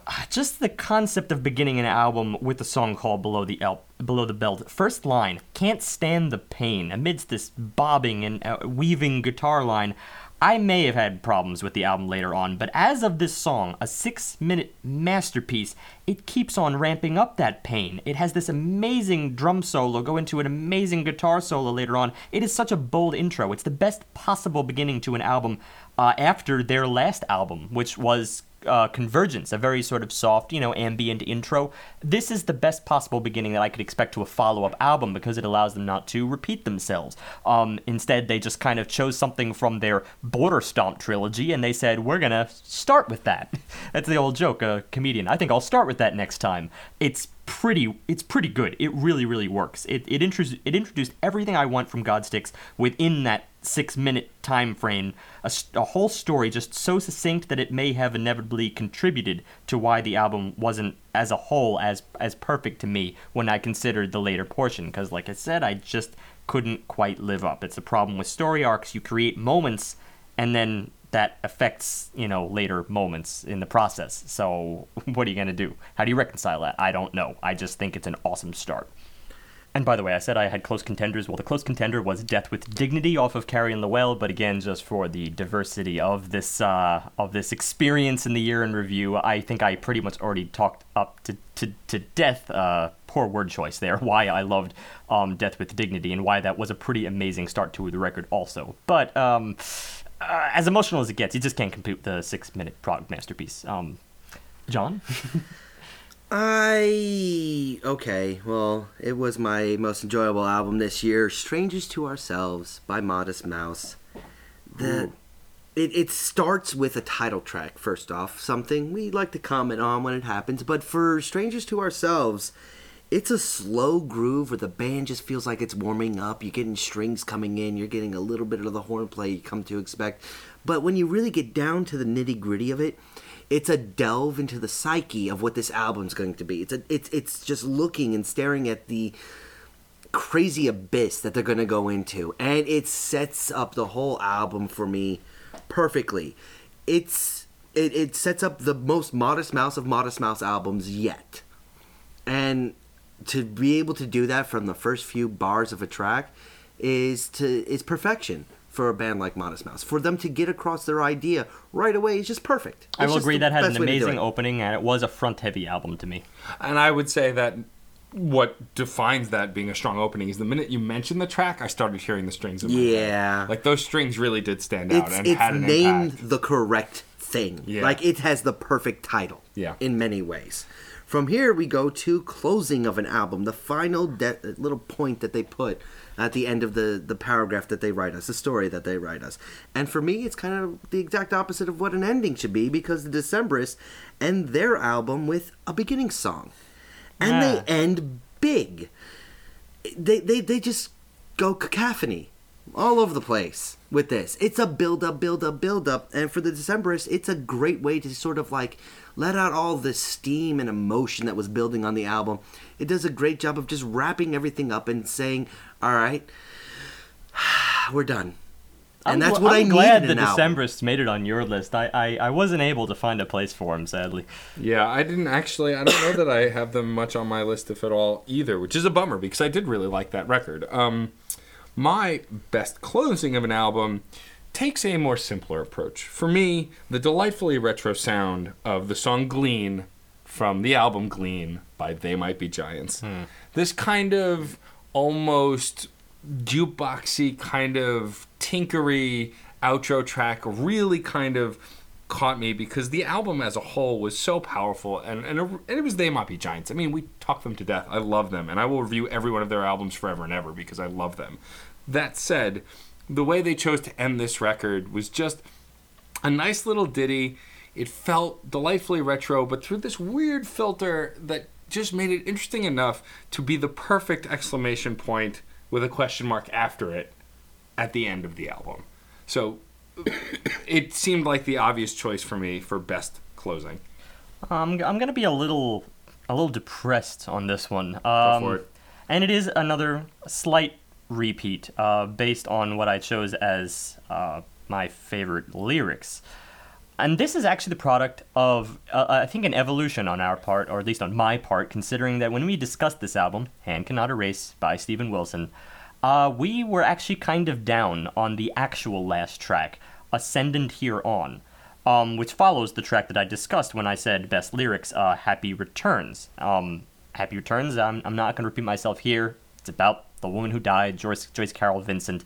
And I remember us thinking at the time that the following track, The Real End, which is just an instrumental, only 1 minute 54 seconds, Ascendant Here On, was kind of driving the point home a little bit too much. I don't agree with that anymore. I think that, that that's the only way you could have ended this album, especially when you do have the theme handed to you on a silver platter. The girl's dead. She's dead, or at least rather not Joyce Carol Vincent, but the character that Steven Wilson created for the sake of this album. And after the lyrics that I recited earlier on about how she's making plans for the future, I don't think you could just end it there. You could. You could have, but I think you need a little bit of musical mulling. Just a couple seconds just to say, all right, I think you you get the implication. I think you know what happened. You may have gotten it in Happy Returns, but Ascendant Here On, I think, is really what does drive that point home. So it's not so much this particular track but rather the pairing of the two. Mm. I think the combination of them are what really makes this the closing album of the year because it's just it's written in the theme that it's as much of an ending as endings get. I mean, I'll admit that uh, Steve Wilson. The more that you talk about it, the more that I feel like I didn't give it a fair shake. I mean, I know I didn't. I did recognize the the um, virtuosity that was there and the, what the album was trying to purvey, but I feel like my mind and remembering how it sounds is too vague, and I need to go back and. Oh, that was it. a distinct problem. I still think though that as far as arc arc goes, it was probably at least a close second for um for the arc of the year. But again, how much could you really give it because the theme is written? It's a story. It's a story that he essentially just had to pull from the news. Yeah. I'm not diminishing his work, but it, it still takes a lot of talent in order to do that, and it takes a lot of insight. And the lyrics themselves, I think, are what really made that album special to me. From here, we go to our last in the general prize category, and that is the best transition, either song to song or moment to moment. Mine is a moment to moment transition, a change from last year, which was a song to song transition. And that transition that I'm talking about is the transition in Goner by 21 Pilots. Jeez. It's a specific. this album. It's a specific transition within the song that really made an impact on me. It's where the piano notes quickly go from bright to dark over one phrase of whispered vocals. It's around about 2 minutes and 41 seconds, which sets the tone for the remainder of the song. It literally goes from this could be end on a positive note and be uplifting to the deep darkness that dwells within us all. And that exact moment where the piano notes quickly change really drive that emotional point home. And I think it's one of the most interesting and best transitions of the year because of how it does that quick flip. It's not a transition over moments or over an entire song, it literally within seconds it flips and it's dynamic and it's why it's my best transition. I don't know if I under considered this album or if you're over considering it, I don't know, but definitely you under making a lot it. of appearances with you guys. For me, my favorite transition was actually twice in the same song. Uh, two very different transitions, but they both work so well in Music Jail on the album Glean. Nice. Yeah. First was da-da-da-da-da, silence, and right back into it. Where you going, fella? But immediately after that, that little verse, Yep. there's the second one where it's don't turn away. Why don't you say? And it goes. And gets all nice The- and the- happy-go-lucky. the and- woodwinds? yes, The everything starts taking off.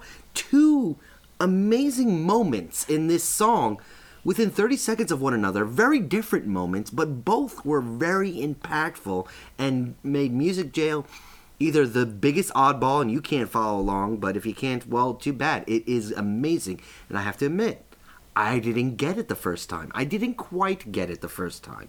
Even the second time, but once I started really feeling the flow of this song, it was it was a pair of periods in a run-on sentence that just worked. I will tell you this right now that I don't think They Might Be Giants is the kind of thing where I'm like, hmm, I didn't get it the first time. It gets me the first. They're very on the nose. It just smacks you in the face, and then it- continues to smack you in the face on all successive listens. It's it's it's it's straightforward, and it's even straightforward in the title. Of course, I'm right there with you. Music Jail Part One and Two. It's called Part One and Two, and our whole category here is best transition, song to song, or movement to movement. We expect them to be two separate entities. And yes, we're cheating a little bit here because of course, if it's written in the title, then you know kind of to look in that moment, but in only the way that they might be giants can do it. That second, that second uh, uh, event in particular, because I didn't notice the first one as much, although the first one was very, very stark. But the second one, I believe, is the technical beginning Yes. of Music Jail Part Two, and uh, just best woodwind moment of the year. Because we don't get that a lot. I mean, no, seriously, woodwinds are underused in, in a lot of in a lot of fields, Fair and it had this whole Dixieland thing going. It was just, yeah, the pace kicks up a little bit. It's a distinct tempo change there, and uh, I love it. I love it. I remember it. It uh, was probably the Darlings of Lumberland moment of, of this year. That's that's totally a fair point, and I will say that it was in the running for best moment for me, but In that case, the transition was just the previous song into Darlings of Lumberland. yeah, um, it was definitely up there for me. But but I just I guess maybe I just I focused so hard in on Twenty One Pilots, but but that's definitely a great moment that I do agree with. And now that we got all the good out of the way, time to work on the chaff. Here are oh, our booby chaff and some positivity within the chaff Well, chaff can be used for quality things, such as not getting blown up by a missile. It has a one-time use. And for our first of the booby prizes, most ubiquitous, aka the one that is most like everything else. And for me, we talked about how much this album sounds like the pared down core of music. It's the bones. It's the most basic of bones in my analogy on our wrap up. It had no meat on it. It was something that everything else can get thrown on top of. And I'm speaking of Beirut's No No No. Uh-huh. It was so the initial stencil of a building, a beautiful building or a terrible building. We don't know because there's no actual art to go along with this. I want it known that when I said earlier that, well, there was a reason I chose Prefuse 73 and I said it was my, well, th- the album that I brought that did not disappoint, disappoint me, I was certainly thinking of Beirut's No No No in mind. It was fairly recent, episode 169, brought it on, had talked him up to death, and, well, as of No No No, they decided to do the same thing that I described in Hesitant Aliens, uh, oh, Gerard Way's Hesitant Alien, and that was, well, pare it down, make it simple, just strip it down because that's what people want to hear. And I am not going to lie, that is what a significant group wants to hear. It's what a significant populace hears. I have this conversation all the time. Um, we had a big discussion about that in episode 157 with Nelson Lugo on uh, about how Benjamin Booker was kind of also the same concept, and I was a little critical of it for that. But I, I don't know. At the end of the day, there was still one little thing that Beirut had going for it, and that was it tried to do what 21 Pilots did.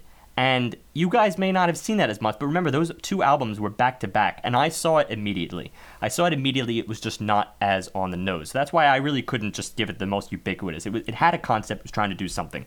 For me, I had to go to something more obvious Walk Off the Earth, Sing It All Away. Look, we did Revo, the EP Revo, way back in episode 36, and it was a bit of a fail on our part because we don't do EPs, and we actually tried to review that as if it was an album. So we thought it was fair to do it on an album scale. But there was just maybe it was that hype. It was part of it being the hype, and then part of it was just the fact that I had lost all uniqueness that I ever attributed to that band. By the time we actually reached 155, here, more than 100 episodes in the making, we're gonna do the album of Walk Off the Earth. I just got an album of every piece of pop that I'm hearing today. Ev- A piece of pop that I could hear on the radio, any channel. It is the definition of ubiquitous, even despite the moments that were a little bit catchy. It still falls under ubiquitous. It is one of the herd. And see, I couldn't consider it ubiquitous because there were saving grace moments for me that made it stand out at least a little bit. I don't remember them. Well, I do because I lis- still listen to that record. But for me, there was only one obvious choice for most ubiquitous because we talked about how this ca- this character, this band, has fallen into ubiquity because he just doesn't hold the same fear or shock value over the general public hmm. as he used to, and that is. The album "The Pale Emperor" by Marilyn Manson. Okay. This album That's a good choice. Yeah, good defines ubiquity. Marilyn Manson I was a fan of Marilyn Manson. I loved his older stuff. He stood out. He was he was powerful. He at least made heavy rock that was enjoyable. This album sounded like everything he'd ever done before and everything else that we've heard in the genre. It reminded me of the Saliva album that won Ubiquity last year. It reminds me of all the general rock that's out today. It's just there was nothing defining about it. Even Marilyn Manson's signature voice, he didn't stand out as much as he used to. I would I would have said though that that's probably the only reason I didn't choose that album because uh, if I were to hear it, I'd still say that's Marilyn Manson. Even so, it's it's still a signature voice. You got to call it a signature voice. But I will tell you that I wouldn't have recognized the Walk Off the Earth track as Walk Off the Earth. And see, I would have because I'm very familiar with both vocalists and I know what they sound like. So that's just familiarity at that point, I think. I feel like we're having who's prettier as an argument. From here, Actually, my close tie was uh, Best Coast. fair enough. Sorry, Rachel. Um, from here, we go to our lighter side of the Booby Prizes, Best Attempt. This is an album that almost got there. Like we we almost liked it. If I if I may go first on this category sure. because I want to stress that this category for me is not really a booby prize. Yeah, same it, here. It reflects something that perhaps did everything right, but just didn't do it for me. Ben Folds So There. really. Really? Really. This album, I want this clear. It wasn't overhyped. It wasn't too big for its dr- britches. It's none of these buzzwords. This album was, by all standards, the most ambitious album of the year. yMusic. They Ben Folds got the yMusic Ensemble. Like I said, a full chamber ensemble, and I love the yMusic Ensemble. They're my favorite chamber en- ensemble. I fell in love with their musicianship years ago.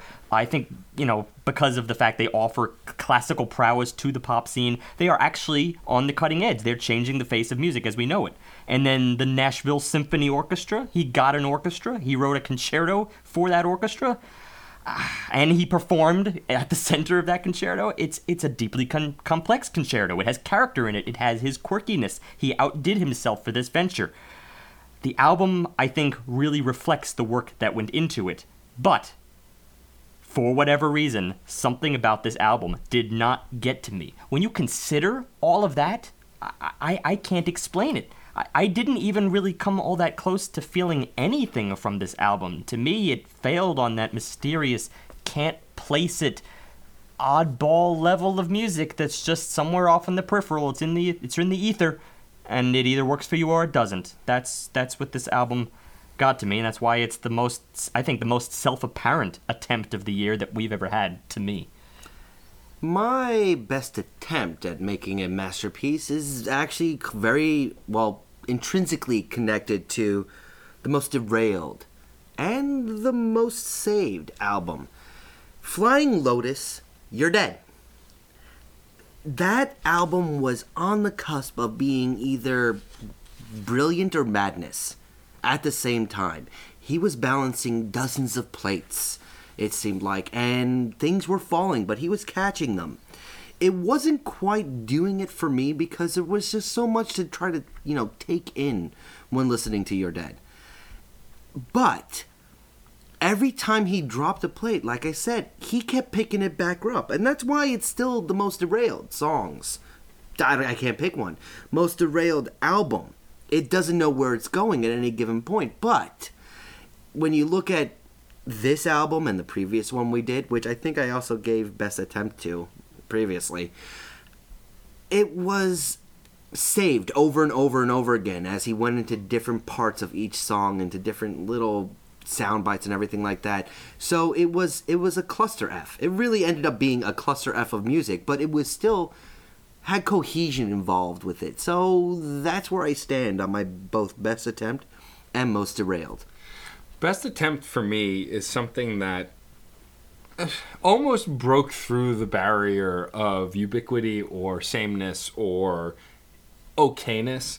It's not necessarily something that was really good but didn't quite make it. It's usually I still stick within the even keel. And so for me it was Coma Ecliptic by Between the Buried and Me. This album there was the formula for it to be engaging and really good and I liked the singer. I thought he was a good vocalist. I enjoyed some of the music, but there were just too many points at where he screamed too much or the music was too disjointed that it didn't really get where it could have gone. I feel like if there were these moments that were disjointed to me, were more focused and more concise or more impressive, it could have been a four album or a five album because it could have reached a different place. But because it kind of fell back into sameness, habits, or things that were just downright not pleasant to listen to, it was an attempt at, that I appreciated moments, but overall, feh. Feh, that's that's a new one. All right, from there we go to most disappointing. And Ooh, this ooh, is, can I go first? no, Damn I. I'm, I want to get this out of the way quick, like a band aid. This is, of course, from personal experience. Disappointing implies that you had high hopes for it, and I think I already made this apparent in several instances on this podcast so far. There were only two albums this could have been for me because I held them so closely. Um, a close contender was actually the Decemberists, but there was too much ownership of the material there. I know that that would have been a case of me holding them to ridiculously high standards, personal standards.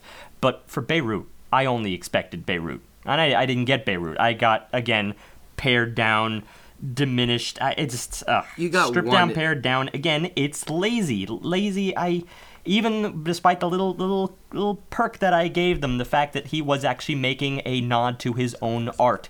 His own art was was in the middle of of failing, and he felt it. It just I just could not give it to him. It was the most disappointing of the year, mainly because I didn't get my brass. I don't want a brass. For me, it will be no surprise to anybody based on how much Steve talked them up and how much I'd known of the previous work because of how much Steve had talked about it. I too Beirut. was dis- most disappointed this year, not by a band that I personally wanted to see that I loved, but that I personally intrinsically thought I'd love because of Steve's praise, and that is Beirut's No No No All as right. well. I No just, reason for me to go first then. I, I just, it- it- you know, I I expected a lot. I expected the world from them. You know, I wasn't disappointed with Decemberists because I like their later stuff, and even though Steve has issues with their later stuff compared to their earlier stuff, I'm with Steve. I still really appreciated the new record, and I liked it, and there was good there. But I just was completely disinterested in Beirut's new record, and it was a bummer because their older stuff is really fantastic, and I was just so crushed by how feh this album was. Because it's not even like this was a band that was on a slow decline where I like expected something. Like TV on the radio, I was genuinely concerned, and I had already seen the decline as I saw it, at least because they got too happy and I wanted miserable. so when decline, I mean they were getting too happy. But Beirut, uh, they were, as far as I was concerned, last I checked, top of their game. I don't get it. I'm the exact flip as far as ubiquitous and disappointing go with with Steve because I chose Walk Off the Earth Oh, okay. because I really enjoy Got in there. their YouTube videos before they had money and an actual production facility and everything like that because it seemed like they were pure back then and now they didn't do anything with this new album. Period. Like it's just music. That matches up with what I said before, also when I said it was about hundred episodes in the making for us doing their album. I guess I just- you, I- you in particular, were I were enjoyed them. You got to remember that hype. I got them and Steam Powered Giraffe within hours of one another, and they're intrinsically locked together as oh, that was a joyous day. And now I have what I have. I've sing it all the way, which is like oh, that is noise. From here, we move on to Most Derailed Song, which will be quickly followed by Most Derailed Album. Um, mine are both connected. I don't know if everyone else can speak to that, but my Derailed Song. You can lump them if you want. I'm going to lump them. So, my most derailed album I'll attack first because the song is on it is American Beauty, American Psycho by Fall Out Boy. I just felt the inconsistencies throughout the album. There were so many inconsistencies, the inconsistencies almost felt consistent. I just. Well, then it's the most saved album because it did what it was supposed to do, which is be bad. meh. But the most derailed song on that album, which will come to no surprise to anyone who listened or has heard this song, was Uma Thurman by Fall Out Boy. This I'm copying you. this song, for no reason whatsoever, features one of my favorite old school TV themes, the Munsters theme, which is surf rock and awesome, is in this song that the minute the surf rock theme ends becomes a high energy techno dance song. The lyrics make no sense. The music, like I said, is inconsistent, changing from surf rock to dance to straight up pop to whatever that horrible amalgamation of terrible is. It just didn't make any sense. Then you have the full album itself, where Centuries was really catchy, Fourth of July was really catchy. Then Uma Thurman happened and barfed all over itself. It was just, it, it, I couldn't. The two of them together make for the most derailed experience of my 2015. Derailed experience. I like that. That sounds like that sounds like the worst theme park ever. The derailed experience.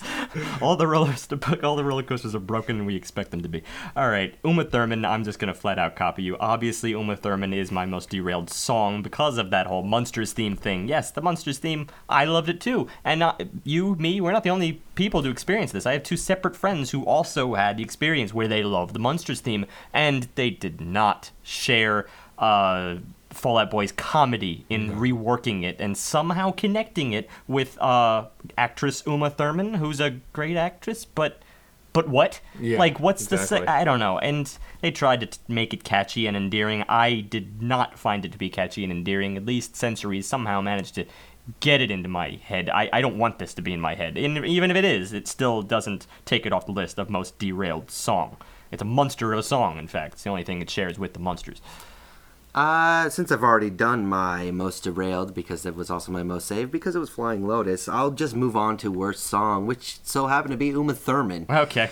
Um, which so happened to be for worst album, Fall Out Boy. It's Oh, you just yeah, no, there's just no arguing this sort of stuff.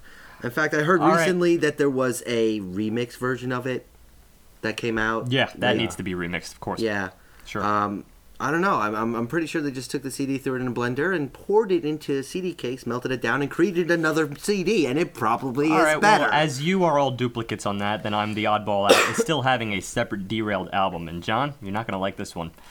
Coma Ecliptic by Between the Buried and Me. I'm okay with that. Okay, all right, Yeah, yeah. all right, because you you you really liked that, and I I really I, liked liked what they did. I liked where they went, and and uh, well, excuse me, not where they went, but what they did in the beginning. But derailed is the idea that yes, there's a hole at the end, and the hole is very much at the end of that album. They started off with almost the same ambitiousness, um, and and theme cohesion as Steven Wilson had. And to boot, they had even a little one up because they created the theme, the concept of the person who's in a coma and journeying through their past lives. I, I, I love that. All right, great. Tell me more about this story. The first few tracks really were on the money. I saw the prog, they're all clunky at times. They weren't quite as fluid, but they really delivered. They were extremely virtuosic.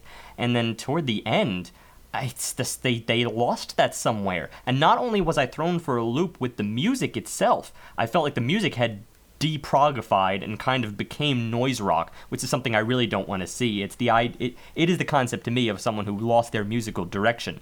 But further than that, they also decided, oh, now's the time for 10 minute tracks. and that 10 minute track was was ugh, it was it was rough, but I am going to segue into saved song. It is the same 10 minute track. I know this is weird. I know this is weird because in the in, in as a whole, that album was derailed for the most part, right? The whole end part was generally going downhill, and that 10 minute track really started off bad. But then I was focused. I was focused and I saw them start to turn it around there. And at the end of that 10 minute track, uh, which by the way is called Memory Palace, they brought it back at some point and they found some more beauty to re-infuse into the album. You gotta be paying attention though, because here's the thing. In this weird oddball scenario of an album that starts to go downhill, then introduces a 10 minute track, and you're like, what the hell, this can never be a good thing. And certainly by seven minutes through it, you're not going to be in the mood to expect anything better. I did, however, see that. I was focused enough and I was as immersed enough. I tried to do that for this podcast in order to see the good there.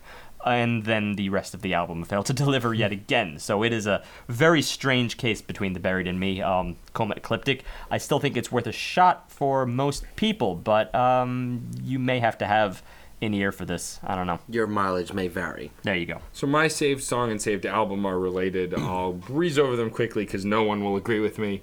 But I actually still listen to "Sing It All Away" by Walk Off the Earth, which is my saved album. If it didn't have as many, many catchy songs as it did that I liked, like my saved song, which was "Boomerang," which we all agreed was a good song. Female vocalist really delivered. It was very catchy if it were not for songs like that and "Sing It All Away" itself and and a few others, um, it would I would have tanked this album. You know, I gave it a three because these catchy songs really hooked me, and I still listen to the record. But but if they weren't there, I would have absolutely tanked it as a 1.5 for sure. I'm feeling the pain of the booby prizes already. I think Yeah. our hearts are leaving us, but we will truck on. Um, although, have you done your save song yet? Yeah, that was it was Flying Lotus. Pick Oh, Flying yeah, Lotus. Lotus. The So whole I've- thing. A whole I- thing's I a saved song. The whole thing can't really be broken up into bits for me because of how just discorded everything is on that album. How different everything is. You he could have just made one solid track out of the entire piece. And it would have probably had the same ups and downs and everything. I wouldn't mind. It wouldn't have been any different. There's no real difference in the ideas that are being presented here. There's just different ideas. I'm gonna give it this much credit. I, I wish I had really gone back to Flying Lotus's You're Dead No, you a little bit more. No, I, I liked You're Dead. I really liked it. I thought it was uh, head over heels better than um, their previous album. Yeah, but I admit that when it comes to theme and arc, that's not exactly what you're what you're looking at. I think I should have considered it more for moments because they were chock full of moments. And since yours were clumped together and I'm the oddball out, I'll finish this off by saying my saved album is actually a separate thing. It was a somewhat more recent album, Nothing More by Nothing More. Um, this went from a generic hard rock band, which I was still finding a lot of good things in uh, for uh, throughout the beginning. By the way, this is courtesy of Jessica Ferraro, um, a friend of mine down in Texas, and I really was enjoying this in general. But I was ready to kind of put it in more of our average territory. It was like a, it was like a written three something, maybe even early three something, up to a point. But this was a big album. This was a giant album, uh, 17 tracks, which is not something I really expect from a lot of hard rock. I mean, hard rock, all right, you're looking at 10, 11, 12 tracks. I usually don't see anything out of the ordinary here. But this album continued into some pretty heavy prog later on. It got it got really moody in God Went North, and then finally pulling from the uh, Alan Watts quotes, really like taking on a whole new level here. They started to get uh, existential. It is it it felt like this album was discovering its own identity as it went along. Whereas it was just like, yeah, we're just making music in the beginning, and then all of a sudden, this what they were trying to impart wisdom to me in tracks 14, 15, 16, 17. I thought that was a very strange. It almost felt like like they had kind of arranged this album in in a in an oddball fashion where they had written some tracks before others and they just decided, all right, well, this is going to be the album. It's still a hefty album, but you got to be optimistic as you go through. Otherwise, you're you might be tempted to just sort of set it in the pile of other hard rock bands until a point. But they really made it their own. Uh, and the quotes that they took from Alan Watts near the end were absolutely wonderful. I know John raved about that at the time. From here we go to the boobiest of prizes. Um, the worst song and worst album, and for me, they're linked, so I'm going to mention them together, and then you guys do as you will, as we then move on to best of the best.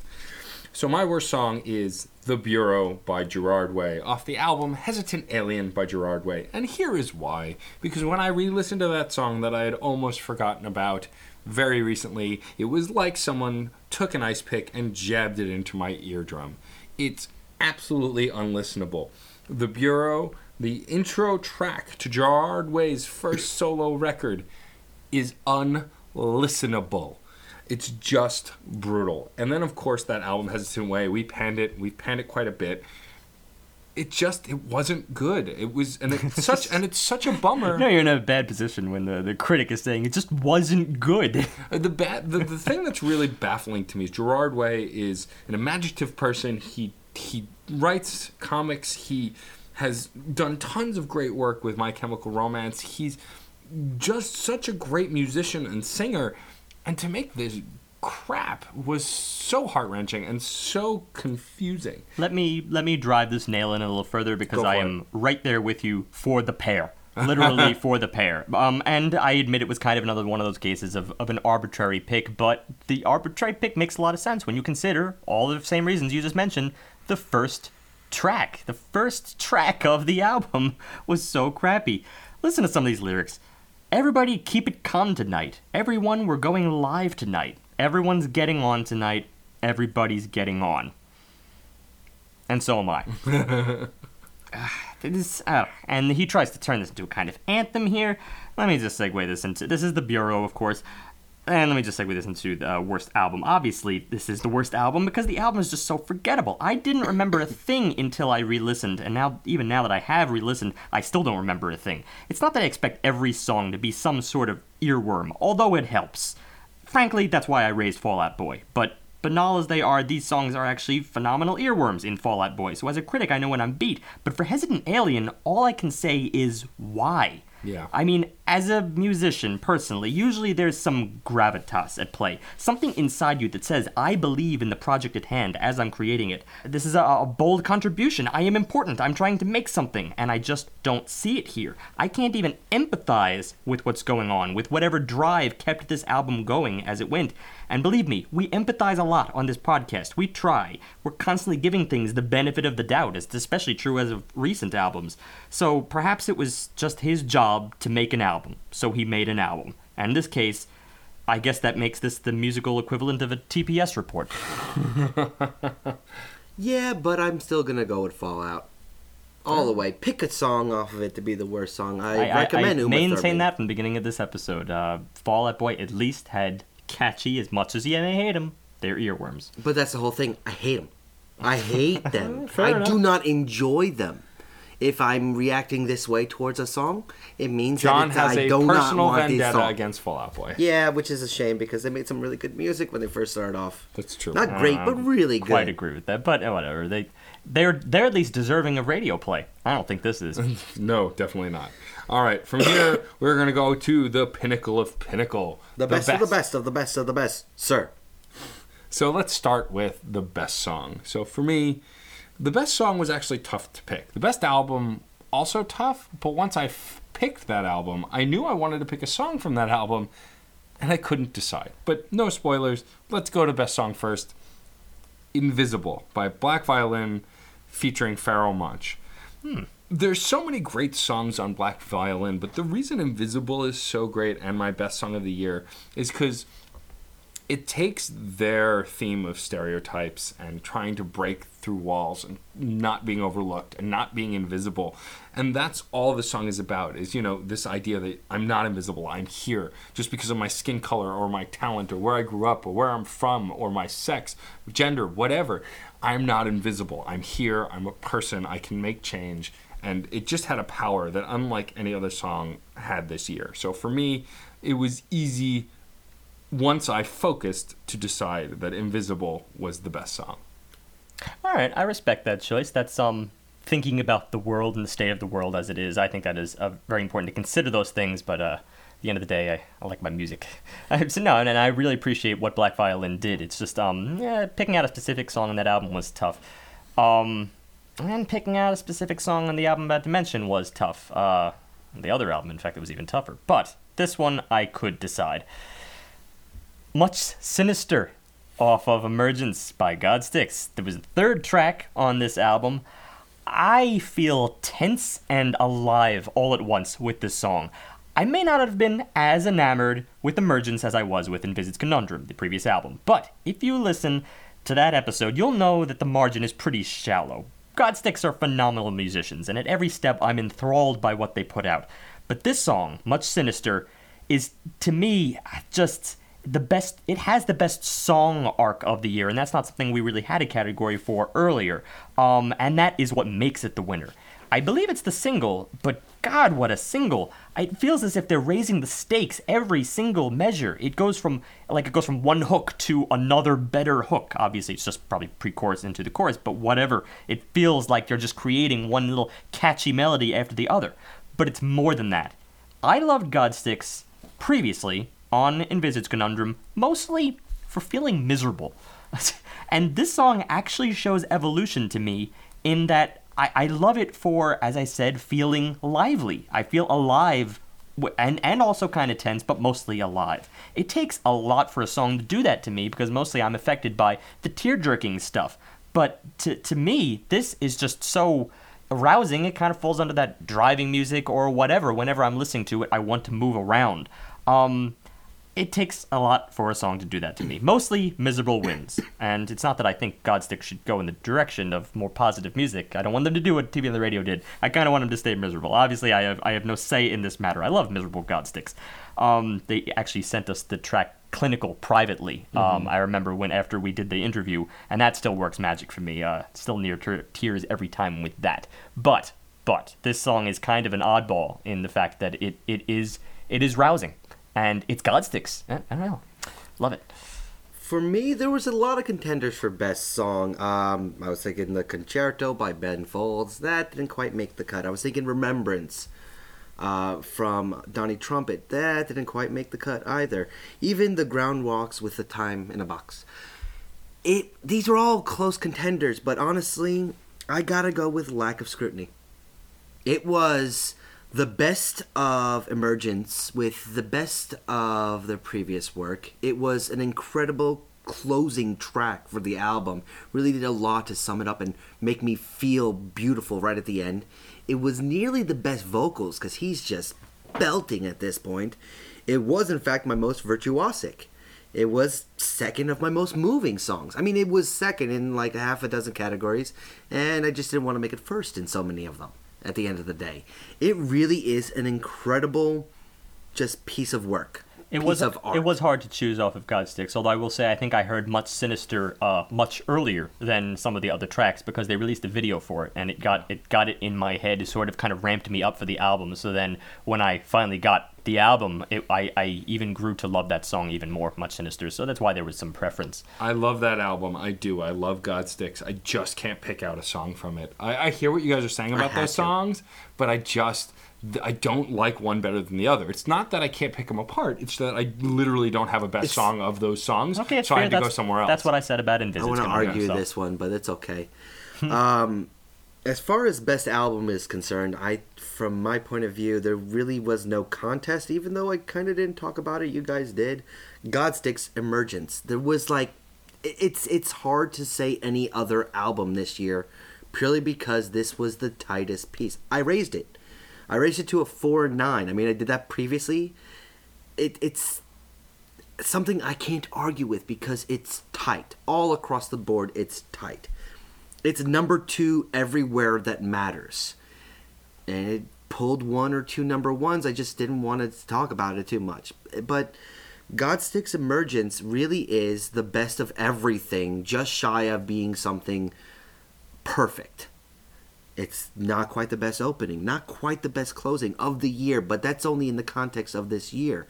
When I'm saying, when I want to write down it f- here, there, and everywhere, best lyrics here, best album there, most moving, most moving, most singular, most everything, I can't.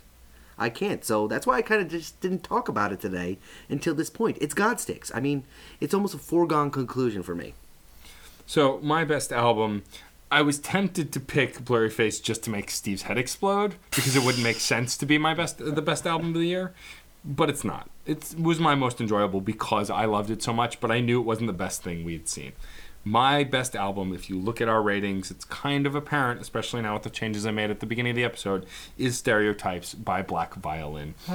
It's just one of those albums that, like I said, they're taking i feel like they are the next step. This is where music is going at least in some way. They are a leader of the next step and this album says it all. I just I, i've talked it to death both on that episode that we reviewed the album on this episode talking about individual songs and individual moments and the album itself.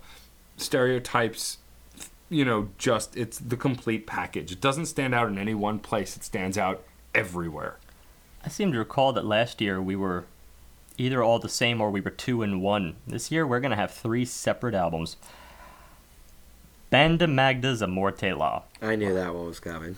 I had talked it up. Well, I, I although I've loved this album a little bit privately, um, I knew this was going to be the best of the year right after I heard it, which is a little presumptuous considering we had more year to go. um, but, I But I was felt pretty, that way about, I was um, pretty confident. When we first heard Godsticks, I felt that way. I felt like- yes. Yeah. Let me let me kind of get this out for a second. This album, even though I gave it a 4.9, I was like actually spending the entire episode here deciding whether I was going to throw it up to the 5. I don't know yet. Maybe I'll save that for next year. I don't know. But this album is exhilarating.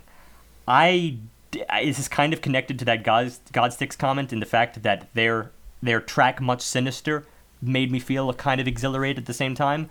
This whole album makes me feel exhilarated. It's it's even the soft songs are exhilarating. It's entrancing. When I put this album on, I'm on another planet. I'm in a fantasy land. What's more, kind of like Jean- uh, kind of like John here, this was never my genre. I think this is another album that transcends genre. It's it's Banda Magda. It's Magda herself. It's Magda uh, Giaconu. I think that's how you pronounce it. It's a cross section of her mind. It's what Joe Benjamin said. She's crazy and in the best of ways. We go through a lot of albums, and let's be honest, sometimes it's a chore. Two hours of analysis, minute, minute little decimal ratings, you know, they have their place. But sometimes it just comes down to a binary. They either make the mark or they don't. They either draw you in or they don't. I find this album addicting. I'm dancing to it, I'm crashing my car to it. It's wonderful. And finally, and this is the cheesiest thing I might ever say on this podcast, this album actually kind of made me want to fall in love again. That is how exhilarating it is. Don't have a special someone right now. That is how tear jerking this album is. And it's tears of joy, not tears of sadness, like I've cited many times on this on this list here. This album is joyful like only love is joyful. It can't be contained, and you just want to grab the next person, shake them, and pass it along. That is why this is easily my favorite album of the year. Well, well, let's take a brief pause, or well, I'll keep talking so Steve can cry quietly I in the corner. talk too. um, we have some afterthoughts, but before we get to that, I want to do something a little better this year than I did last year. I had Steve rattle off some thank yous for us because I couldn't remember every guest that we had. But seeing how this is the first complete year of Crash Chords Autograph, my exclusive interview show that I've done, where Steve was featured on one episode, but my interview show that's been running for a lo- uh, for the whole year, which means a lot of guests. I wanted to take the time to actually thank each guest, both on Crash Chords podcast and Crash Chords Autographs individually, starting with the Crash Chords podcast and our guests this year, in no particular order. Thank you to Andy Heidel, Robert, Chuck Collins and Ed Reynolds, Keita St. Cyr, Nelson Lugo, Painless Parker, Joe Benjamin, Anya Keister, Rachel Shank, Killy, Mockstar Dwyer, Tony Canalato, and of course, last but not least, Devin Jackson Mullen. Um, Of AKMGP, aka Anxious Kids Make Good People. Yes. Um, thank you guys. You enriched our podcast, brought interesting albums, unique experiences, so thank you for joining us. Next, we move on to Crash Chords Autographs, which is a much longer list. So, again, in no particular order, starting with the most recent interview I've done You Bred Raptors, Bag of Tricks Cat, Joseph Bertolozzi, Claire, Alice, Kevin Martin, Carly Ritter, Ruben Romero, Matt, Paul, and Jacob of ICS, that's the Ice Cream Social Podcast, Jewel Thief, Joe Mastrapiro, and all of Barnes & Noble, Whole store, wonderful institution. uh, Bob Sally, Sexy Heroes, Alexis Brown, Jose Ikirza, Insane Ian, Mega Ran, Kyle Stevens, Oh my God, Graham. Elwood, Graham Elwood, YT Cracker, Mike Furman, Beefy, Adam Warrock, The Scion Project, which was a written interview but still important to thank, Shy Boy, Sulfur, and MC Lars. Finally, I just want to thank, even though we mentioned a few of them already, I do want to thank our devoted listeners, all of them, as well as specifically those who have written in and sent us uh, requests. We appreciate it. We like the diversity of getting something back from the audience. So, also in no particular order, Star F, Jessica Vota, Kristen Vislaki, Jessica Ferraro, Knockjaw, and Mark H, the mysterious Mark H. Mysterious Mark H. Hope to hear from you, Mark. Thank you so much for listening. And of course, finally, the biggest thank you to our entire listening audience. We appreciate you guys. Thank you for listening here or on autographs or for reading articles on the site when we publish them. We appreciate you. Thank you. I just realized that I never actually explained musically why I think Mortela is my favorite album. I just explained what it meant to me, but it can't be. It really can't be explained. I would encourage everyone to just go out and seek this. And unfortunately, you have to do a little bit more work. You have to either go on to Bandcamp um, because it's not on Spotify. It's not even sold in record stores over here because, well, actually no, I think it was produced over here, but it's not like sold. You got to order it separately. I don't know. I, I felt I needed to pitch how you can I'm- reach this album. I'm assuming that we're going to be revisiting this uh, ensemble because I know it's one artist with an ensemble cast of musicians. If they ever produce another album, if Mm-hmm. It's when- around. It's around the corner because Yeah. actually that was old for what we do. It was 2013, um, but we let it slide because it's only a year a year prior. So But actually, speaking of uh, re-reviews, I mean, we did a lot of repeats this year. We did. Flying Lotus, uh, Muse. They Might Be Giants, Muse, Ben Folds in a different capacity, Godsticks. Actually, one of the ones I wanted to do even though it's a a children's story, uh, children's album, and B it would have been the third time I reviewed them. They might be giants. Came out with a children's album called Why. Great name for a children's album. That is- Perfect. that and, and, and it's something them going back to it because they were always like borderline uh, serious adult band and a children's band and it would be interesting to do a children's album by them I wish we could do a They Might Be Giants album every week, but at least would be stocked for a very long time. That's well true. yes there's that Um, all right, what did I wish I'd reviewed? Well, it's kind of a general thing this year, and unfortunately, I'm repeating myself, I think, from previous years. I still want to bring on something that is a little more hardcore classical, because while Black Violin is a great project, um, and they are classically trained musicians, it's still obviously reaching over to the hip hop scene in order to make it a little bit relatable. It's a great concept. But I want to to go for something just a little bit more pure, and I don't mean like neoclassical. I mean contemporarily contemporary classical, which is always been cited as a bit of a misnomer um, and a bit of a ridiculous category because otherwise why would you call it classical? But it's people trained in classical tradition and it's something i'm i'm a little more aware of now than i had been. I usually go back for that stuff but i'm also looking for weird threads so i still can't say exactly when i will bring it on. I just know that it is in our future. Um, I have five different albums that I wish that we had reviewed this year. can i Um, do my one other one Sure, go for it. i wanted to do cage cage the elephant uh, came new- out with another one new tell me i'm pretty Yeah, which we i haven't love done the them in a while. i know and what they were the second album we ever reviewed I think so, yeah. second or Something third like that. what was that cage the elephant cage the elephant episode 2 I Yeah. know it's been a while, but I kind of didn't want to do another band again this Yeah, year. Fair enough. Um, so my five albums that I wish we'd reviewed. Some I've mentioned on the show, some I have not. Of course, um, MC Lars put out a brand new record this year called Zombie Dinosaur LP. Um, I wish I could have brought that on because I think both of you guys would have really dug it. Another rap album that uh, an artist I didn't know I liked actually until I saw him perform with MC Lars live the night I interviewed him, and his name is Spose as in suppose, Spose, and uh, his album Why Am I So Happy. Of course, the Hamilton cast recording. I talk Hamilton to death. I love that record, and I love that musical. It's for me now because you talked about it so much. You'll get over it. The same thing happened to Shave of the Dark Lord, and you love him now. Um, Truth. I, I also wanted to do About Last Night, which is by a band called Sleeper Agent. They're in the vein of Paramore, female fronted, pop punk kind of rock outfit. I really enjoyed them. They were recommended to me by Graham Elwood, actually. And then the final album I wish we had done, because actually Steve mentioned it too, is 1989 by Taylor Swift. Um, we never actually got around to doing it, but I, I kind of wanted to take it on because I think there's some quality there, and I think it would be an interesting discussion of pop music. That said, those are my wish we'd review. Okay, sounds good. Um, we are going to forego the spam segment. I've done this uh, a few years in a row now, where I forgo it on the year in review as a nice little hopeful nod to the fact that maybe we'll be supplied in uh, comments, um, real people comments on a on a weekly basis. Real people. We had more this year than we've had in the past. We have had a lot this year, in fact, so I, I believe that's starting to franchise is starting to turn around. uh, all right, so that will take us finally to our first review of 2016. John discovered this little pattern that was completely unintentional, where apparently, just like we cycle from week to week through Matt John Steve, Matt John Steve, apparently we've been doing that annually too, where the first album of the year has gone Matt John Steve, Matt John Steve, or, or something like that. Well, the first album of the year and the last album of the year are the same person.